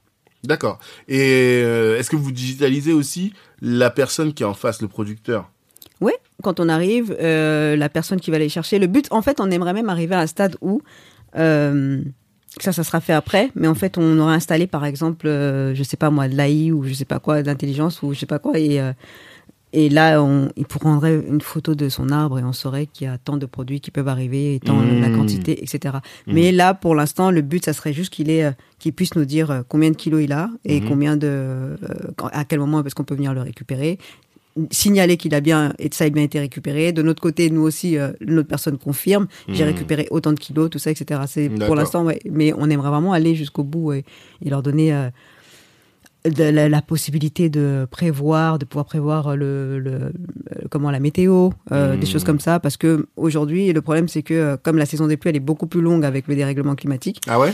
Ouais. D'accord, Ouais, ouais. je savais pas du tout. Ah, si, Je sais que c'est déréglé, mais je savais pas que c'était plus long. ça plus traîne court, de fou parce que nous on a comme on a que deux, deux saisons donc quand c'est déréglé c'est soit il pleut soit il fait, il Ouais, fait c'est chaud vrai, donc euh, et donc du coup euh, euh, des fois ça, la pluie elle s'allonge d'un mois et Mmh. lui il a appris à planter sa patate douce à l'âge de 14 ans à tel moment Hmm. et il peut plus parce qu'il pleut donc il sait Mmh. pas quoi faire il faut lui trouver donc en fait en gros si tu pouvais lui prévoir tu saurais que quand il pleut tu peux planter autre chose tu peux faire ceci et c'est ça le but aussi c'est d'arriver jusqu'à là même quitte à se à, à pas le faire nous à le faire avec d'autres solutions qui existent déjà et euh, tu vois lui donner euh, la, la Mmh. possibilité de, de, de le faire et de le prendre en charge tu vois D'accord. Ok. Et euh, du coup, la blockchain dedans alors? Ok Bah, par exemple on part sur euh, elle part sur plein de choses la blockchain elle euh, nous permet d'avoir la garantie donc de euh, à quel moment ton produit est parti Mhm. quand est-ce qu'il est arrivé, son chemin, la, la, la, par exemple le, respect de la chaîne du froid, euh, toutes ce- tous ces éléments-là. À quel moment ton producteur a été payé? Parce qu'on on, le targue partout qu'on paye le prix juste, donc il faudrait pas que demain on nous attrape euh, que le producteur il pas, il a pas été payé.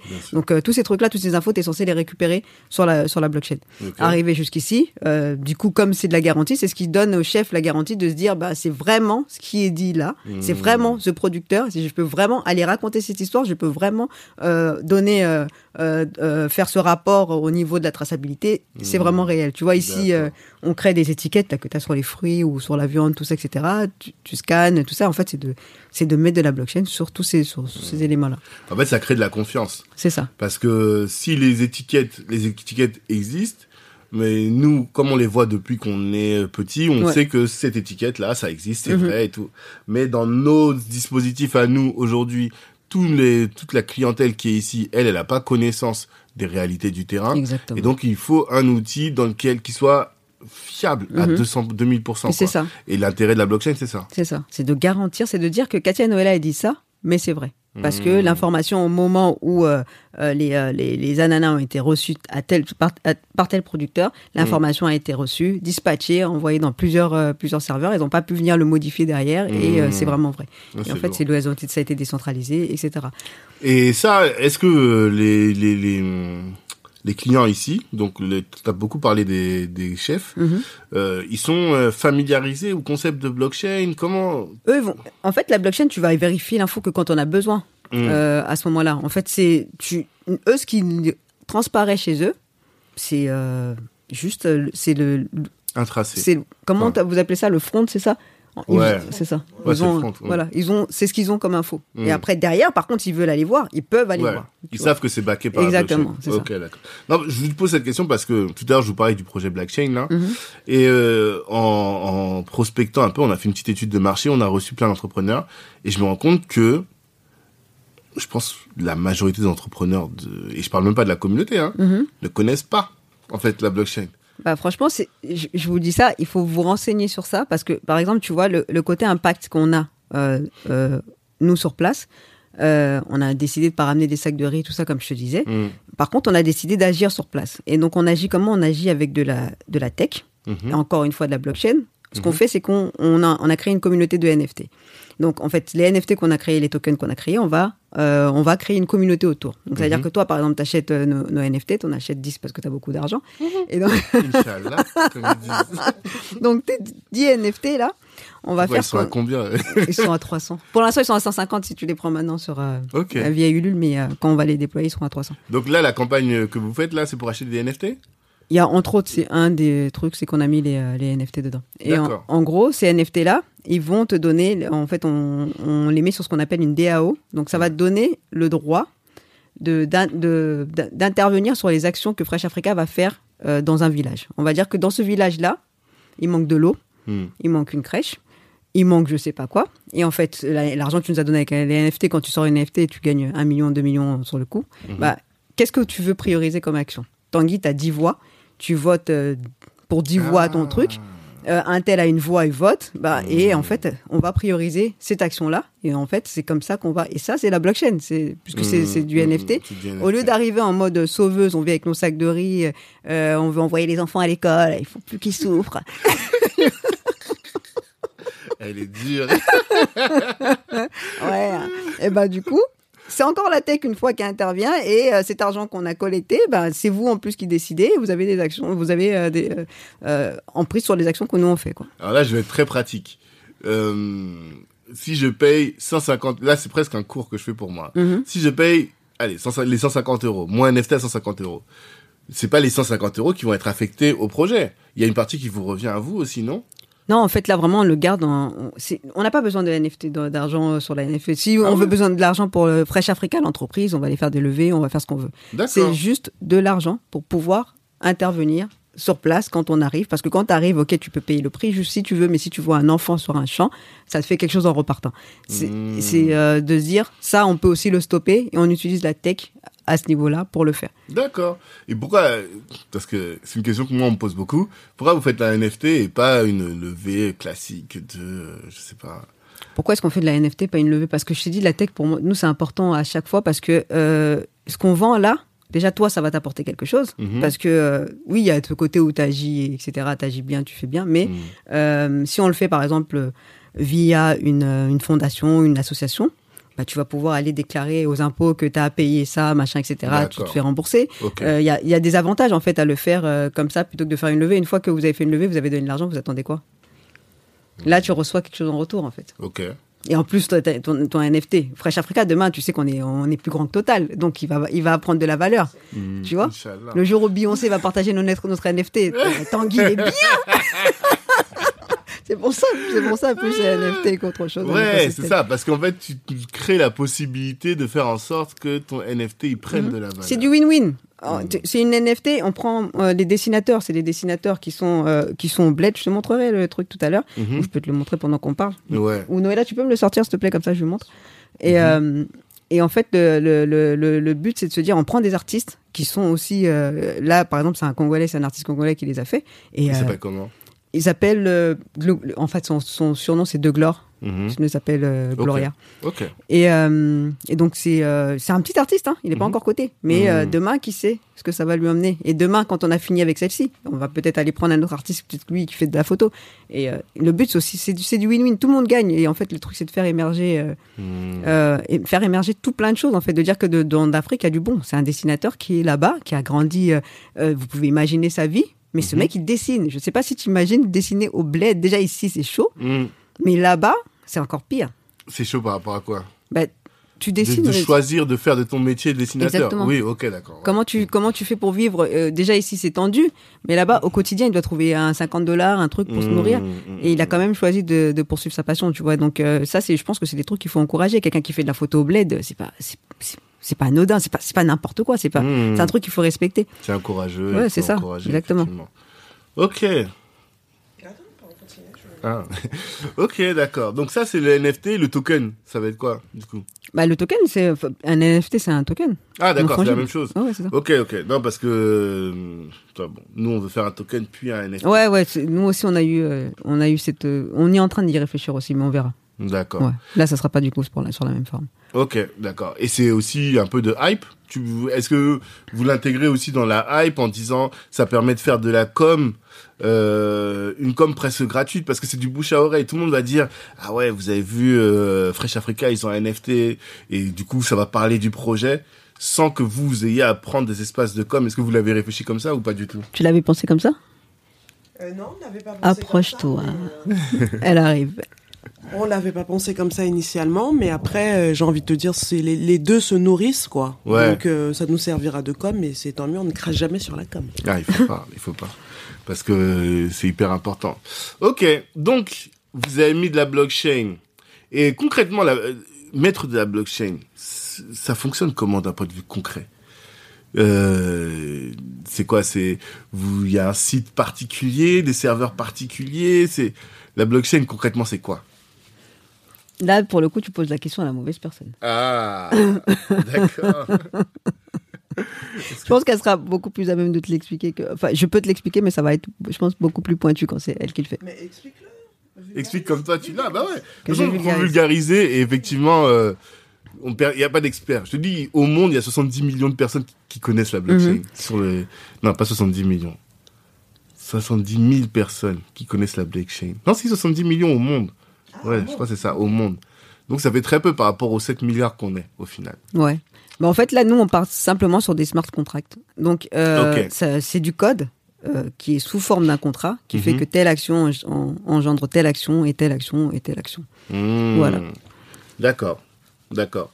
Et euh, vous avez des développeurs qui sont spécifiques, qui eux sont euh, spécialisés blockchain, ou c'est des développeurs classiques? Non, tu dois avoir un développeur blo- blockchain au moins, un, au moins un minimum. Après, le reste, euh, ils vont, ils vont taper du code, mais il faut quelqu'un qui comprenne ce qu'il est en train de faire. Même si c'est un expert qui est externe ou quoi que ce soit, il faut quand même quelque chose, quelqu'un sur la blockchain. D'accord. Ok. Ok, très bien. Non, parce que bah, tu vois, t'as réussi à le faire très simplement. Compris. Après, Non, mais parce que je voulais, je pensais que tu voulais de que que ça nourrisse, tu vois. Donc elle, elle aurait donné bien des détails, genre, Ah. tu vois. Et les gens ils auraient pris leur stylo. Oh, my God. De toute façon, on va creuser tous ces sujets-là et je pense qu'on va refaire. Là, on a fait un podcast avec une personne qui fait du transfert d'argent d'Anapay. Donc Ouais, ça, bien sûr, on a déjà parlé avec lui. Avec Danapay Ouais, on attend sa solution d'un appel, on attend ta Ah, bah solution oui, pour pouvoir payer nos producteurs. besoin. Ah, d'accord. Bah voilà, lui on l'a fait. Maintenant vous, demain on va continuer, on va en faire d'autres. Mais l'idée c'est de s'éduquer et peut-être, tu vois, bon encore une fois là tu vas dire, mais moi tu vois justement, je suis en train de me dire ça, je suis en train de me dire, on va faire un jump frog encore, Mhm. tu vois. C'est-à-dire que oui, les Français commencent à comprendre un peu les trucs blockchain. Nous, boum, on y va direct. Ouais, et demain quand on vous fermera les vannes, il y aura plus de blockchain. Moi, je veux bien. Faudra pas faites- pleurer, mais- Sauter dans, sauter dans tous les sens. hein, mais, toi aussi t'aimes bien chicoter les gens. Et en plus, est-ce que euh, qu'on ait au moins, au moins notre propre blockchain? T'as vu ce qu'ils ont fait les Chinois? Ils ont chassé tout le monde. Ils ont, il n'y a vrai. plus euh, un mineur chez eux. Tu mines, tu te fais, tu te fais tuer. Ouais, Donc euh, déjà, au moins, tu vois. Ouais, mais ils ont fermé pour créer blockchain. leur propre Oui, blockchain. bah justement, bah, faisons moi ça. Ouais. Et ça, vous savez comment on pourrait créer notre propre blockchain? Ça, c'est un autre sujet, ça.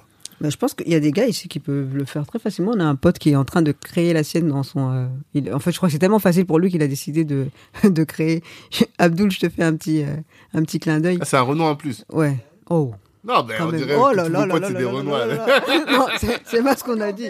Non, on est ouvert à tout. Mais Non, en fait, c'est pour dire qu'on non, on connaît des, on connaît des Renois dans l'excellence. Et en fait, euh, Ah, lui, pareil, ça. il a, il a une solution qui, qui met en, qui, où il y a de la blockchain dedans. Il a décidé de coder sa, de, de faire sa, sa propre blockchain. Ok. C'est son choix. Mais, c'est, mais par contre, il est expert blockchain, donc euh, Ok. il n'a pas à payer quelqu'un pour ça, il le fait lui-même. Mmh. Faut me plugger avec lui. Ouais, pas de souci. Ouais. Si vous avez des gens intéressants pour Ouais, on en a, on en a pas mal. Ah ouais, Ok, mais je suis preneur. D'accord. Et alors, là, vous êtes en campagne Ulule, Mhm. c'est ça? Est-ce que vous pouvez nous expliquer pourquoi? Qu'est-ce que vous voulez en faire? C'est quoi? On en est où? Euh, Vous la- en êtes à combien? Je crois qu'on a, on a dépassé les 150%. Euh, le but de la campagne, Ah, c'est. Vous avez euh, plus besoin de communiquer, alors c'est fini. Si, bien sûr que si. Bien sûr. Il faut qu'on.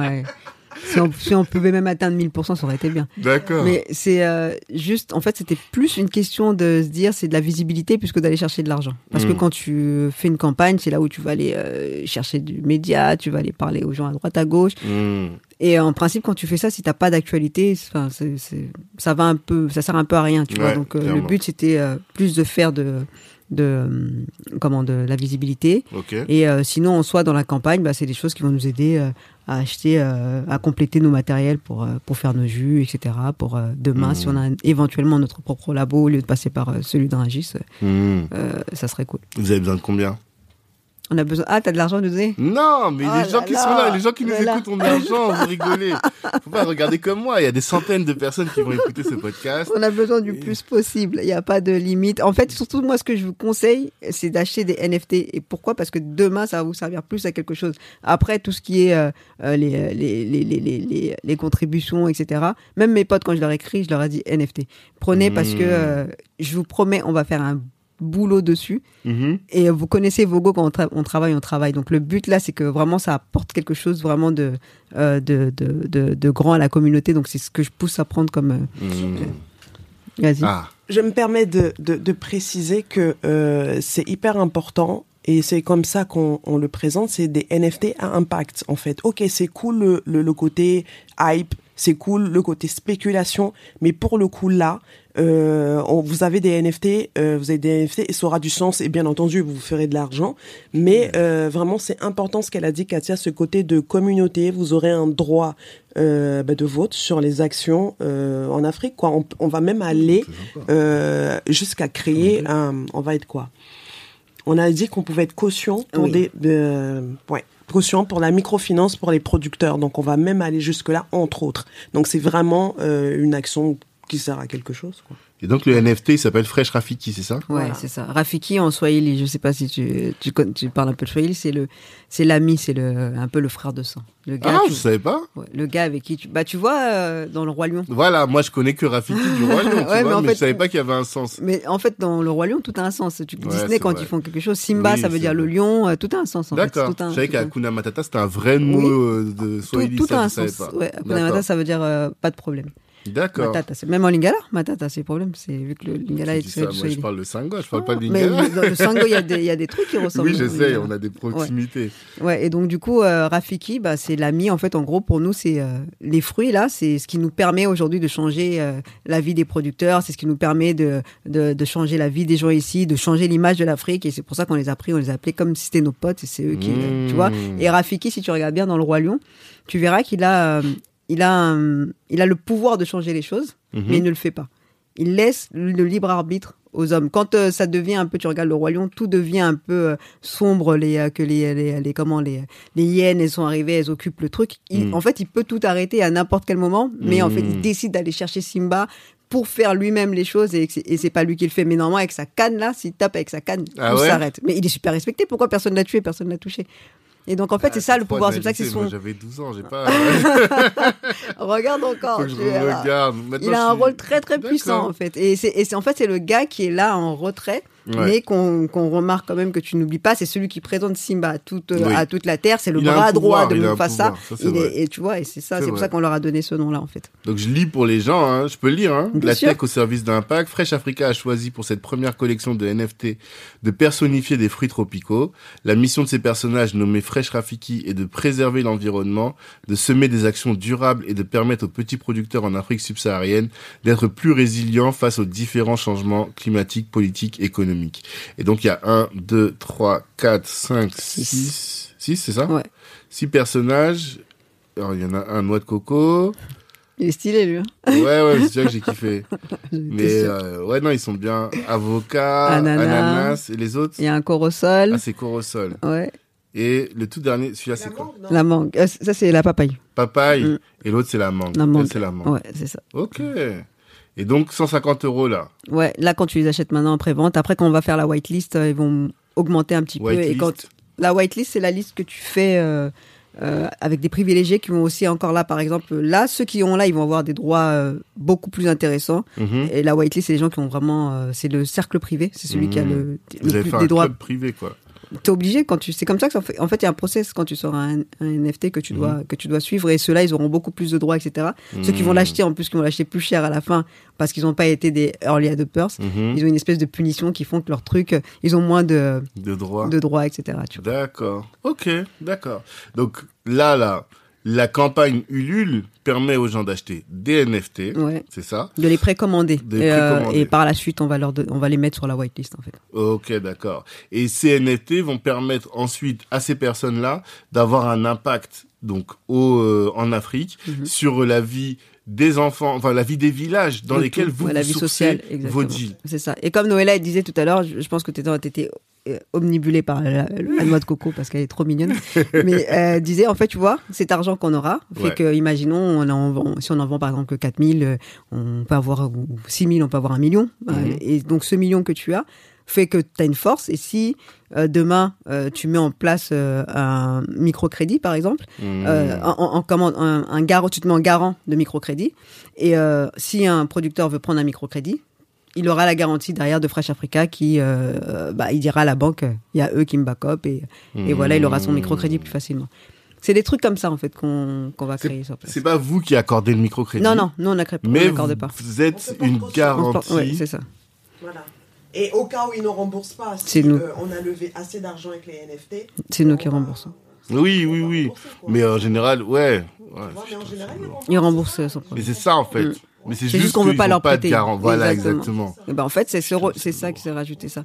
Et en fait, c'est de se dire que tu viens et là, tu leur donnes de l'argent. C'est ils vont aller chercher cet argent, ils vont quand même le chercher durement parce que ça reste un microcrédit. Mm. Donc ils vont l'utiliser à bon escient Mm. et ils l'ont fait tout seuls, ils sont autonomisés. T'as pas besoin de venir Mm. leur donner tiens, prends prends du riz, prends ce tout. Non, Oui, vois. parce qu'au début, je me suis dit, ah, les filles, vous étiez bien, vous étiez en mode dynamique, euh, entrepreneuriat, et puis là, vous allez sur une action humanitaire. Ça m'a surpris un peu. Non, mais en fait, on, est- on est comme ça en tant qu'être humain. On est, euh, on, autant on est dans le business, mais il y a des gens qui sont que business. Euh, moi, je me vois pas faire un business. Tu vois, par exemple, le premier qu'on avait, Mm. c'était vraiment pour payer le loyer. Tu vois, c'était. euh, euh, c'est pour ça, je pense qu'on l'a pas porté haut parce que euh, il avait. Euh, Il son, pas une vocation à faire. et son chose. utilité il servait très bien et Mm. c'est ça, ça, il a fait le job qu'il avait à faire et ça s'arrêtait là. Mhm. Mais euh, je me vois pas faire un truc sans impact, sans, euh, sans laisser quelqu'un. Même si c'était ici, hein, même c'est pas forcément parce que c'est l'Afrique, mais même si c'était ici, je me vois pas faire un truc sans impact. Quoi. Ouais, non. Genre, même si c'était un cabinet de droit, je pense Mm. que j'ouvrirais des trucs pour qu'il y ait des gens qui n'ont pas les moyens de se payer un, un avocat, que je, je ferais des permanences. Non, je te jure, Oui, mais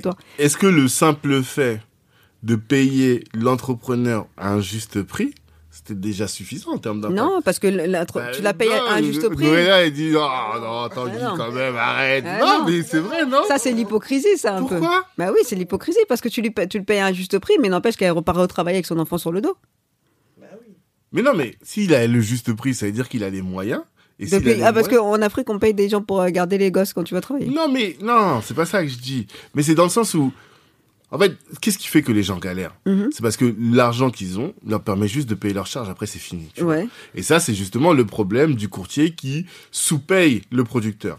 Mais si on est prêt payé à un prix juste, bah, Mhm. en fait, t'as l'argent pour euh, emmener tes enfants à l'école, t'as l'argent pour générer de la richesse en final, tu vois, tu génères de la richesse. D'accord, et, ça s'arrête là. Ben, en soi, déjà, c'est un bon impact. Mais t'as pas, pas changé euh, le village, t'as changé ta propre vie à toi en tant qu'être humain, t'envoies tes enfants à l'école et les autres enfants. Tu les regardes. Ah, c'est super. Moi, maintenant, mon enfant, il va à l'école et euh, celui de la voisine qui a pas vendu, euh, et, euh, non. Oui. Ah. Non, mais après- non, mais ce que je veux dire, c'est que ouais, c'est vrai, t'as moins d'impact. C'est ça. Ça. Nous, on dire. arrive dans un village. On n'arrive pas à voir qu'un producteur. On arrive dans un village. Il y a plein de choses à faire dans ce village-là. Même si Mm. c'est pas l'enfant du producteur même, c'est, tu vois, je sais pas, t'as été dans des villages en Afrique, euh, Non, moi j'ai jamais été. Enfin, Non. je suis allé une fois dans un village. La première fois que ça, ça- que ça m'a choqué, je, sais, c'est à- c'est à- je crois que c'est à 30 minutes de Kinshasa. Mhm. C'est même pas loin. Tu sais là où euh, la ferme. Bah, on t'arrive. En fait, t'as un. euh, du coup, tu, on, on vient souvent manger là parce que t'as le fleuve qui est là et tout ça. Mhm. Et t'as des pirogues. Et je comprenais pas. Dans la journée, je vois des enfants qui courent partout. Et euh, je dis, mais ils vont. Ils vont avec mon, mon petit, ma niaiserie de, de, de- d'occidental, euh, ils vont pas à l'école. Ils me disent quoi? Quelle école? Il n'y a pas d'école. On est à 30 minutes de Kinshasa. Ouais. On n'est pas loin, loin, loin, loin. Mhm. Tu vois? Il n'y a, pas d'école ici.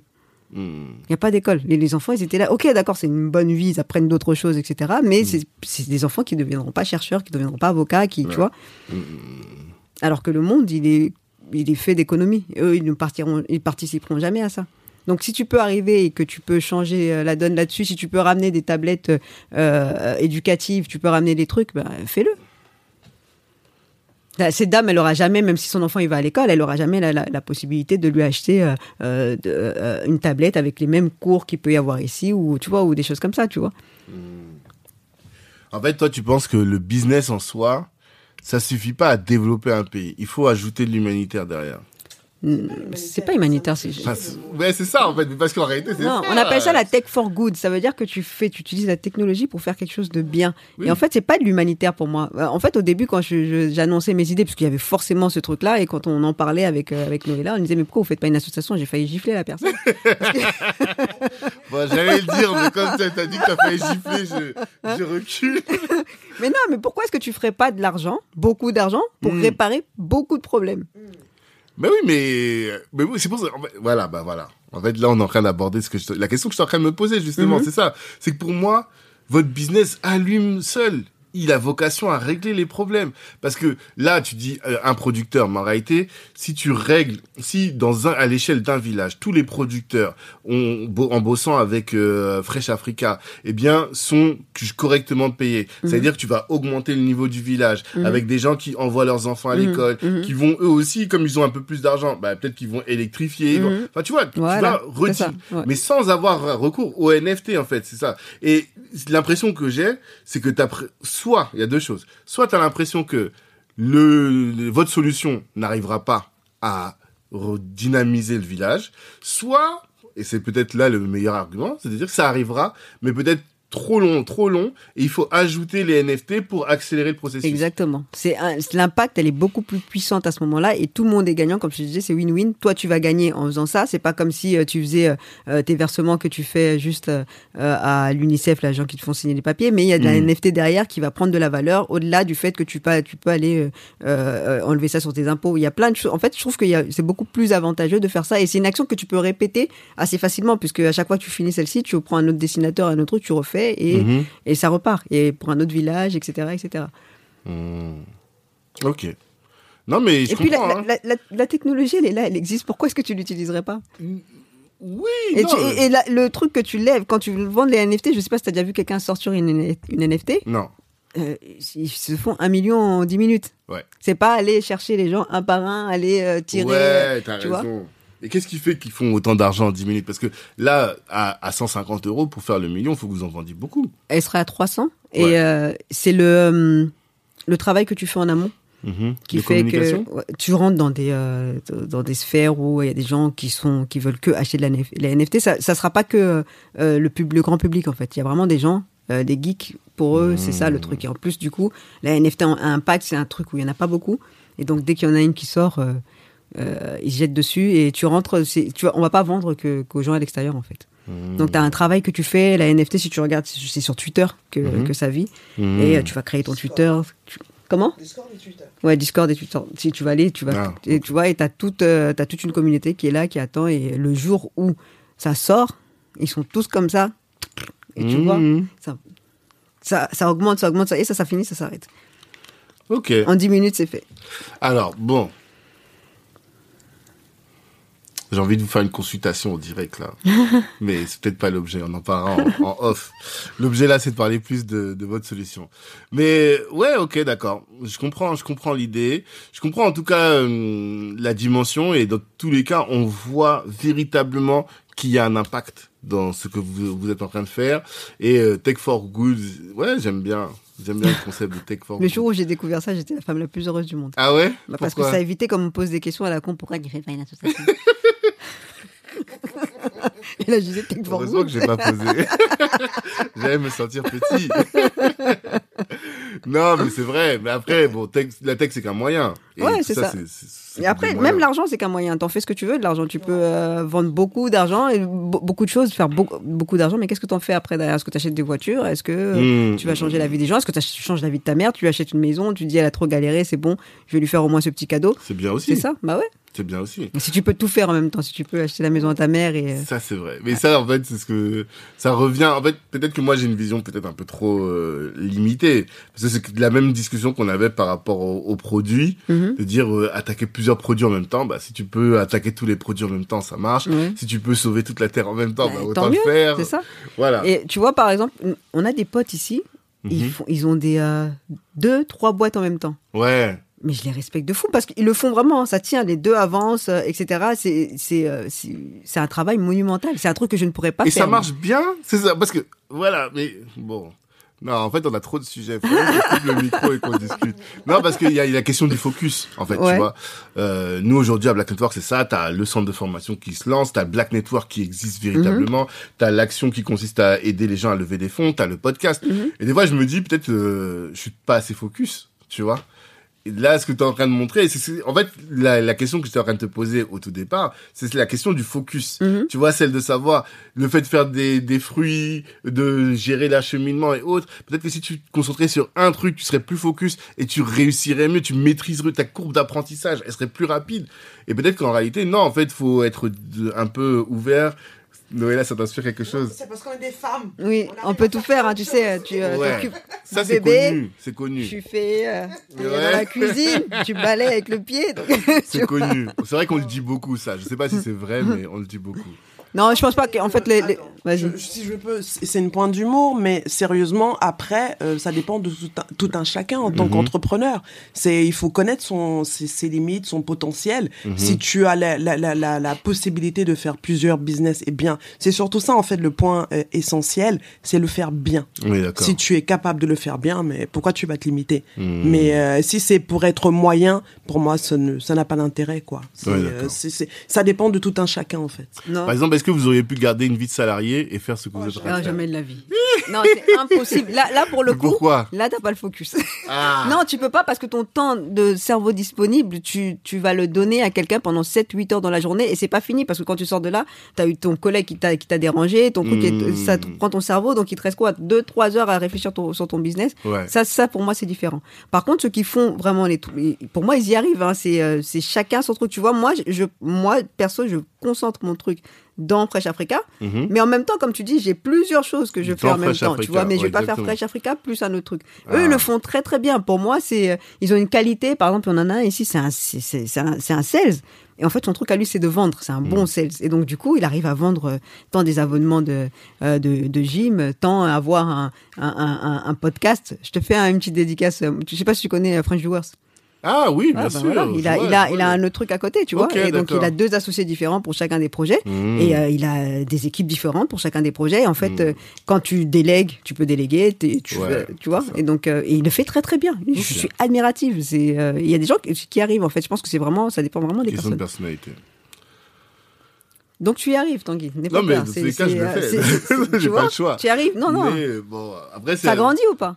Oui, ça grandit. De toute façon, on avance. De toute façon, on avance, on fait les choses, mais on se demande toujours si on pourrait faire mieux. En fait, c'est toujours ça la discussion, tu vois. Et peut-être que ce serait mieux, et peut-être que, mais bon. En fait, je pense que peut-être après, euh, C'est de dire, quand tu vas commencer à embaucher, tu sais que tu as une lacune peut-être en marketing, c'est de prendre le meilleur en marketing pour qu'il puisse euh, combler la, la- la lacune. Euh, des trucs comme ça, tu vois. C'est comme nous, on se lance dans la tech. À la base, on n'est pas des. Enfin, Noëlla, c'est une grosse geek. Ouais. Mais euh, c'est pas. là, comme geek, Ah, elle code, elle fait tout. Ah euh, ouais. Tu vois, quelqu'un pour dire quelqu'un qui fait plein de choses en même temps et qui arrive, c'est typiquement elle. Et quand elle fait, c'est excellent en plus. Et donc, du coup, euh, Mmh. Déjà, comment elle m'a relancé, elle était très carrée, tout ça. J'ai dit, ah, la sœur, elle blague pas. elle sait ce qu'elle veut. C'est ça qu'on aime. C'est ça qu'on aime. Ok, d'accord. donc euh, du coup, c'est des trucs que tu peux, euh, euh, tu peux pallier. Tu- donc, on arrive dans la tech. Si, si tu, tu, tu peux pas t'empêcher d'avoir une idée dans la tech parce que t'es pas tech. Tu vas Mm. prendre un CTO et puis c'est tout. Bien sûr. Donc, tu vois, mais si ton idée, en fait, la blockchain, c'est le père de Noëlla qui nous en a parlé. Mhm. Au début, quand on parlait du truc, on lui explique le projet. C'est un homme très brillant et à un moment, il nous dit, mais ah oui, mais traçabilité, machin. Il nous parle de la blockchain. Après, on est parti Ah, vous chercher, y on a regardé. même pas au départ. Au départ, on, par- on parlait de la Mm. traçabilité, on parlait d'un QR code qui remettait les infos, tout ça, mais on Mm. n'avait pas le tiers de confiance. D'accord. Et donc, il nous a expliqué. Et euh, après, il nous a donné l'exemple. Carrefour, ils le font, machin, nanana. ah oui, Euh, Carrefour, ouais. ils font ça Ouais, ils ont un poulet blockchain. Il y a euh, comment il s'appelle la purée mousseline. Ils ont ils ont de la blockchain. Ah. ils ont Carrefour. Ils ont ils ont leur objectif c'est de de tout rendre transparent dans dans, dans quelques Mmh. années et donc ils, ils font les produits un par un. Je crois que maintenant ils ont passé euh, ils sont les produits laitiers et, et les œufs aussi. D'accord. Et, euh, et donc du coup euh, on a commencé à regarder, chercher, etc. Ok, Mhm. on savait pas comment le faire techniquement, mais on savait qu'on aime se former, on aime apprendre. On savait que si tu sais pas le faire, il y a un être humain qui sait le faire, tu vas le payer pour. Mhm. Le tout, c'est d'avancer. Et euh, c'est comme ça qu'on voit les choses. On va, tu vas pas t'empêcher de faire. C'est comme là, ce truc de où tu me dis qu'il y en a plein de trucs en même temps, mais les produits, les fruits, je les achète et je les Mhm. transporte bien. Je vais pas les laisser pourrir parce que non, je me dis que raison. ou s'abîmer, avoir encore une autre erreur humaine parce que Mhm. je me dis que c'est trop compliqué, il faut que j'attende. euh, Non, Mhm. ben, je le fais là sur le chemin, c'est fait. Et Mais ça tu le fais en interne, tu le sous-traites pas. Enfin, c'est Ouais, ça en en fait, interne, moi, qui, me, qui me surprend. Mais ouais, je comprends très bien. Je comprends très bien. Et aujourd'hui, vous êtes combien en termes d'équipe au-delà de vous deux? On est sept en tout. D'accord? Les autres, ils font quoi? Alors, on a, euh, on a un peu de tout. hein. On a beaucoup de, on a des graphistes, on a euh, quelqu'un, on a des sales, euh, on en avait deux, mais là, on, on a dû se séparer d'un Mhm. et on en recherche un autre. D'ailleurs, s'il y en a qui sont chauds. Un bizdev Ouais, bizdev, ouais. Ok. On a, non, mais là, ton équipe, là, elle est pleine de gens, là. C'est, c'est quoi Créateur de contenu. Créateur en de contenu. Ça, tout ça, c'est la com, quoi. créas. J'ai Ouais. Ok. Voilà. Et là, on va Hmm. prendre donc deux devs en plus et voilà. Mm. Dans les Hmm. jours qui viennent. Ok. Non, bah c'est top, c'est top. Les prochaines étapes, c'est quoi alors? Au-delà du euh, de la campagne Ulule qui prend fin quand? Le premier. Ouais. Avril, Mm. Euh, mai, Le pardon. ouais. On est encore, on est combien là? On est le 22, je crois. hein. Ah oui, c'est vrai. Ouais, le 22. Ah oui, Eh, l'épisode devait sortir aujourd'hui. C'est vrai Comment on va faire?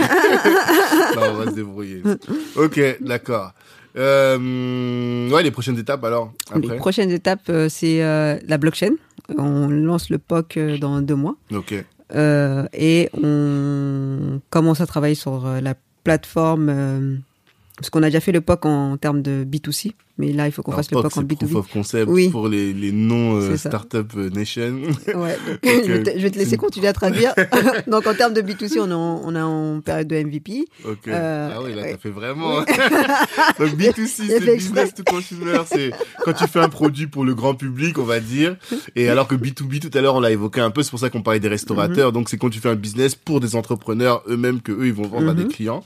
Et euh, t'as dit POC, MVP, donc c'est alors Most Viable Project. Minimum. Minimum, ouais, voilà.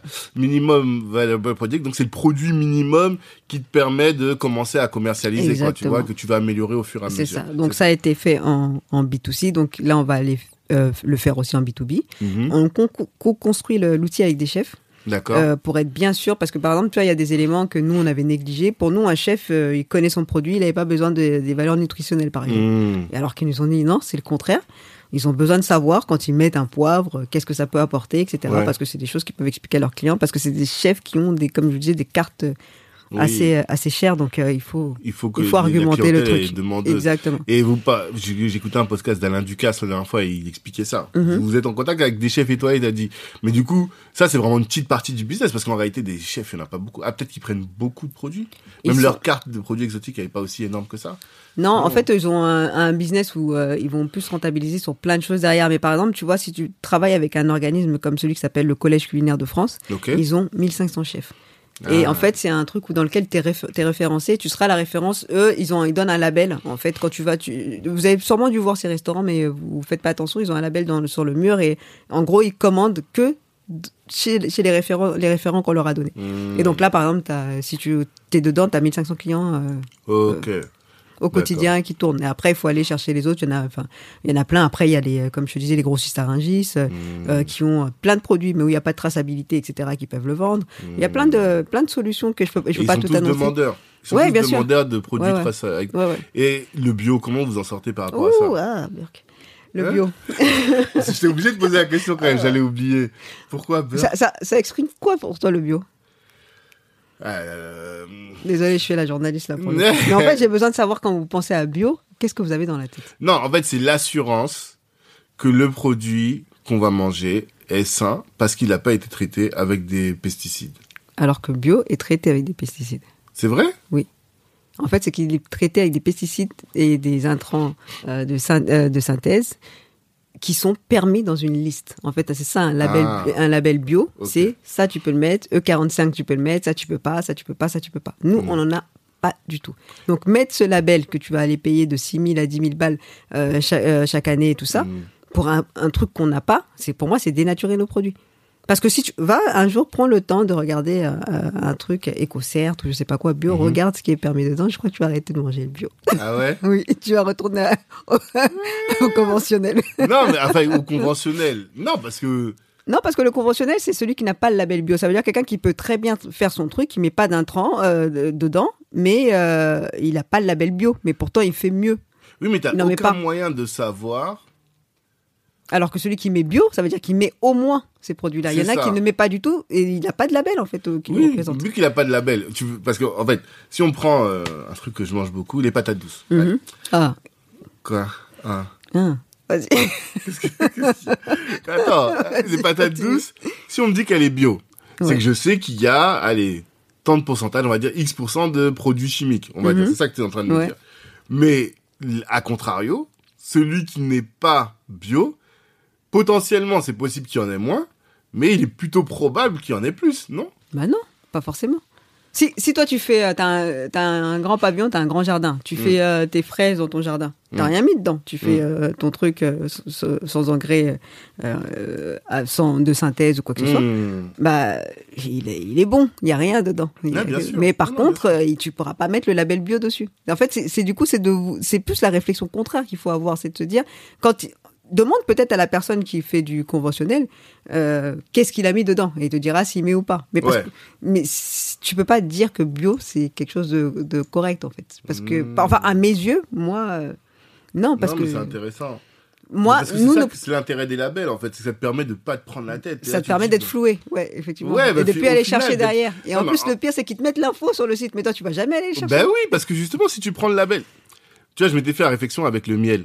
Le miel, euh, on dit normalement, vu que c'est marqué miel, c'est du miel. Mhm. Mais j'ai découvert que le miel, s'il n'est pas produit en France, Ouais. il y a une grosse majorité de miel qui est pas du miel, c'est juste du sucre avec un Exactement. colorant miel dessus, Euh, tu comme vois. quand on dit euh, made in France c'est juste qu'il doit être avoir, avoir été assemblé mais ça veut pas Exactement, dire qu'il a été exactement. produit ici il peut Et venir donc il faut, bah, c'est là où il y a un travail d'éducation à faire.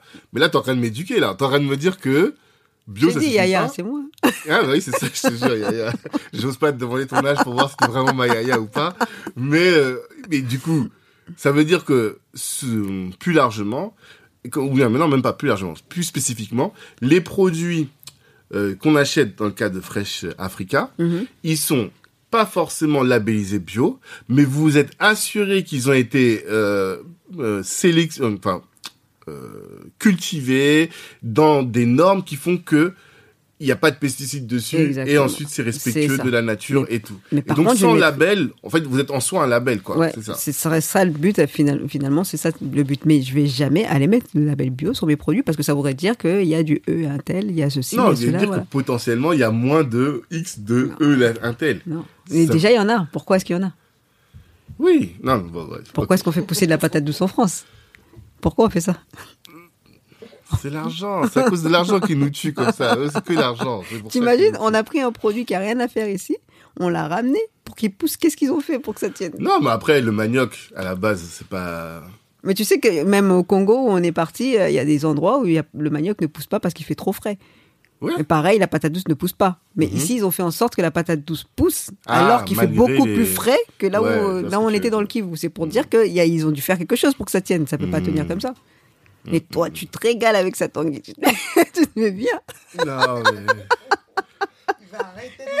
tu vois, hein, vraiment. Mais ça, c'est dur quand tu parles avec des gens qui sont vraiment rigoureux. Ça te remet tout en question. Mais bon, Non, non, je suis- mais- En fait, je suis pas en train de te dire que euh, c'est eux, c'est pas bien, nous c'est bien. C'est juste que c'est c'est différent. C'est Mm. juste de dire euh, euh, à un moment, euh, on, on fait croire aux gens que bio, tu vois, quand tu m'as dit, tu m'as dit qu'il y a, il y a- a pas, mais pourtant il y a des péti- Mm. pesticides, mais ils le disent pas. L'image qu'ils veulent donner du bio, Hmm. c'est qu'il y a rien dedans. Et toi, tu vas consommateur que tu es, tu travailles, ton argent, tu récupères ton argent et tu dis je vais acheter ça parce que c'est bon pour mes enfants, etc. c'est ça. Au Mais oui. final, euh, mais c'était c'est juste un discours qui est, qui est, qui est raconté en fait. C'est l'arnaque du siècle. Pour de vrai. Tous ces trucs-là, C'est juste ça. Mais après, s'ils disaient, je, je pense même qu'ils en perdraient peut-être pas plus, hein, mais Mm. de dire qu'il y a ça, ça, ça, ça dedans et ça correspond à ça. Pourquoi est-ce qu'on a choisi que ces pesticides-là et pas d'autres Hmm. Peut-être qu'il faudrait expliquer ce, ce truc-là. Peut-être que ça se trouve, c'est même pas, j'en sais rien si c'est pas dangereux. Ouais. Mais ne dire que, faire, faire croire qu'il n'y en a pas, c'est, moi, c'est le, c'est la démarche qui me, qui me gêne. Et c'est pour ça que le label bio, euh, c'est, un truc qui nous bio, intéresse pas. Pas Maintenant, besoin. tu vas pas les payer pour ça, en fait, pour euh, Non, mais. dénaturer ton truc. C'est vrai. Sona m'a dit la même chose. Elle m'a dit, vous battez, on se bat, ils se battent pour du bio, mais en fait, tu mets de l'argent pour rien, au final, quoi. Parce que ça change pas. Mais ok, d'accord. C'est noté. J'ai j'ai bien compris. Est-ce qu'il y a quelque chose que j'ai oublié de dire? Et un, un sujet qu'on a oublié d'aborder? Madame, Ma- euh, Madame la la responsable de com. Non, je pense qu'on a tout vu. On a tout vu? Campagne en cours qui finit bientôt. Ouais. NFT, investissez. Et, euh, et Fresh Et quoi Africa. Fresh Africa. On a Voilà, compris. soutenez. Fresh Africa. On va soutenir. En tout cas, on va, moi, je réfléchis même à prendre un NFT, là. Faut, on va réfléchir. Mais ne serait-ce que pour comprendre comment ça fonctionne, quoi, tu vois. Euh, c'est cool. C'est cool. En tout cas, ravi d'avoir fait votre connaissance, mesdames. Pour un nous. vrai plaisir. Je le dis au micro aussi, pour que les gens euh, aillent chercher. On vous suit sur tous les réseaux. Hein. LinkedIn, assez active. Katia, pas trop? J'ai dit, je suis introvertie. Faire des posts, je vais commencer à le faire, je vais être obligée, tu vois, parce que comme on parlait d'image tout à l'heure, c'est important. Ouais. Mais euh, et euh, même, tu vois, ça apprend. Il n'y a pas que l'image qui fait. Il faut qu'on vraiment qu'on qu'on nous connaisse et qu'on connaisse chacune avec euh, ses, ses spécificités. Ouais. Mais je te promets que raconter des trucs comme ça, juste là, j'aime bien faire ça parce que c'est profond, on parle, on débat. Mhm. Moi, je préfère, tu vois, tu vas avoir une discussion avec un pote, vous êtes posé là pendant des heures, ça parle, tout ça, etc., que d'aller dans une soirée où il y a plein de personnes Hmm. et c'est bonjour, comment ça va, il fait beau, machin. Ça, ah, c'est c'est un truc qui m'épuise. D'accord. T'es pas une, une E. Je sais pas si vous avez fait le MBTI. Non. Non. Ah, j'ai E, fait ça. ça. E, c'est les extravertis et I, c'est les introvertis. Mais Ah, Noël, elle est peux même pas tant extra- extravertie, elle est, comme on dit, ambivertie. Ça veut dire que c'est quelqu'un qui, euh, qui a pas de problème avec ça, mais moi, je. je- Hmm. Ambiverti, je connaissais même pas ce terme. Ouais, c'est coucou. D'accord. C'est que t'es bien. Ouais. à l'intérieur ou à l'extérieur, je suis bien, quoi. D'accord. Bah, c'est parfait. En tout cas, force à vous, force euh, pour la campagne Ulule qui prend fin. J'espère que ça va péter et que c'est que le début. Tu voulais dire autre chose Ouais. Euh, merci Tanguy de nous avoir reçus et d'avoir répondu surtout. Euh, ça a été très vite. Et euh, mais j'ai vu quand même qu'il a checké Tanguy, je tiens à le dire. hein. Il s'est dit c'est qui qui me contacte comme ça? Il a pris le temps de Ah, tout regarder. Donc euh, vraiment merci beaucoup et euh, et euh, ben, pour la démarche que vous faites, euh, cette volonté de faire progresser les choses, surtout dans la qualité, l'excellence. Mm. Et, euh, et nous ça nous parle et c'est pour ça qu'on t'a contacté. Et voilà, à bientôt. Merci. On est ensemble tous. Allez checker leur réseau, allez checker l'Insta, allez checker le LinkedIn. Et puis, force à vous. Et au public, je vous dis rendez-vous vendredi prochain pour un autre entrepreneur aussi inspirant que ces dames le sont. Ciao.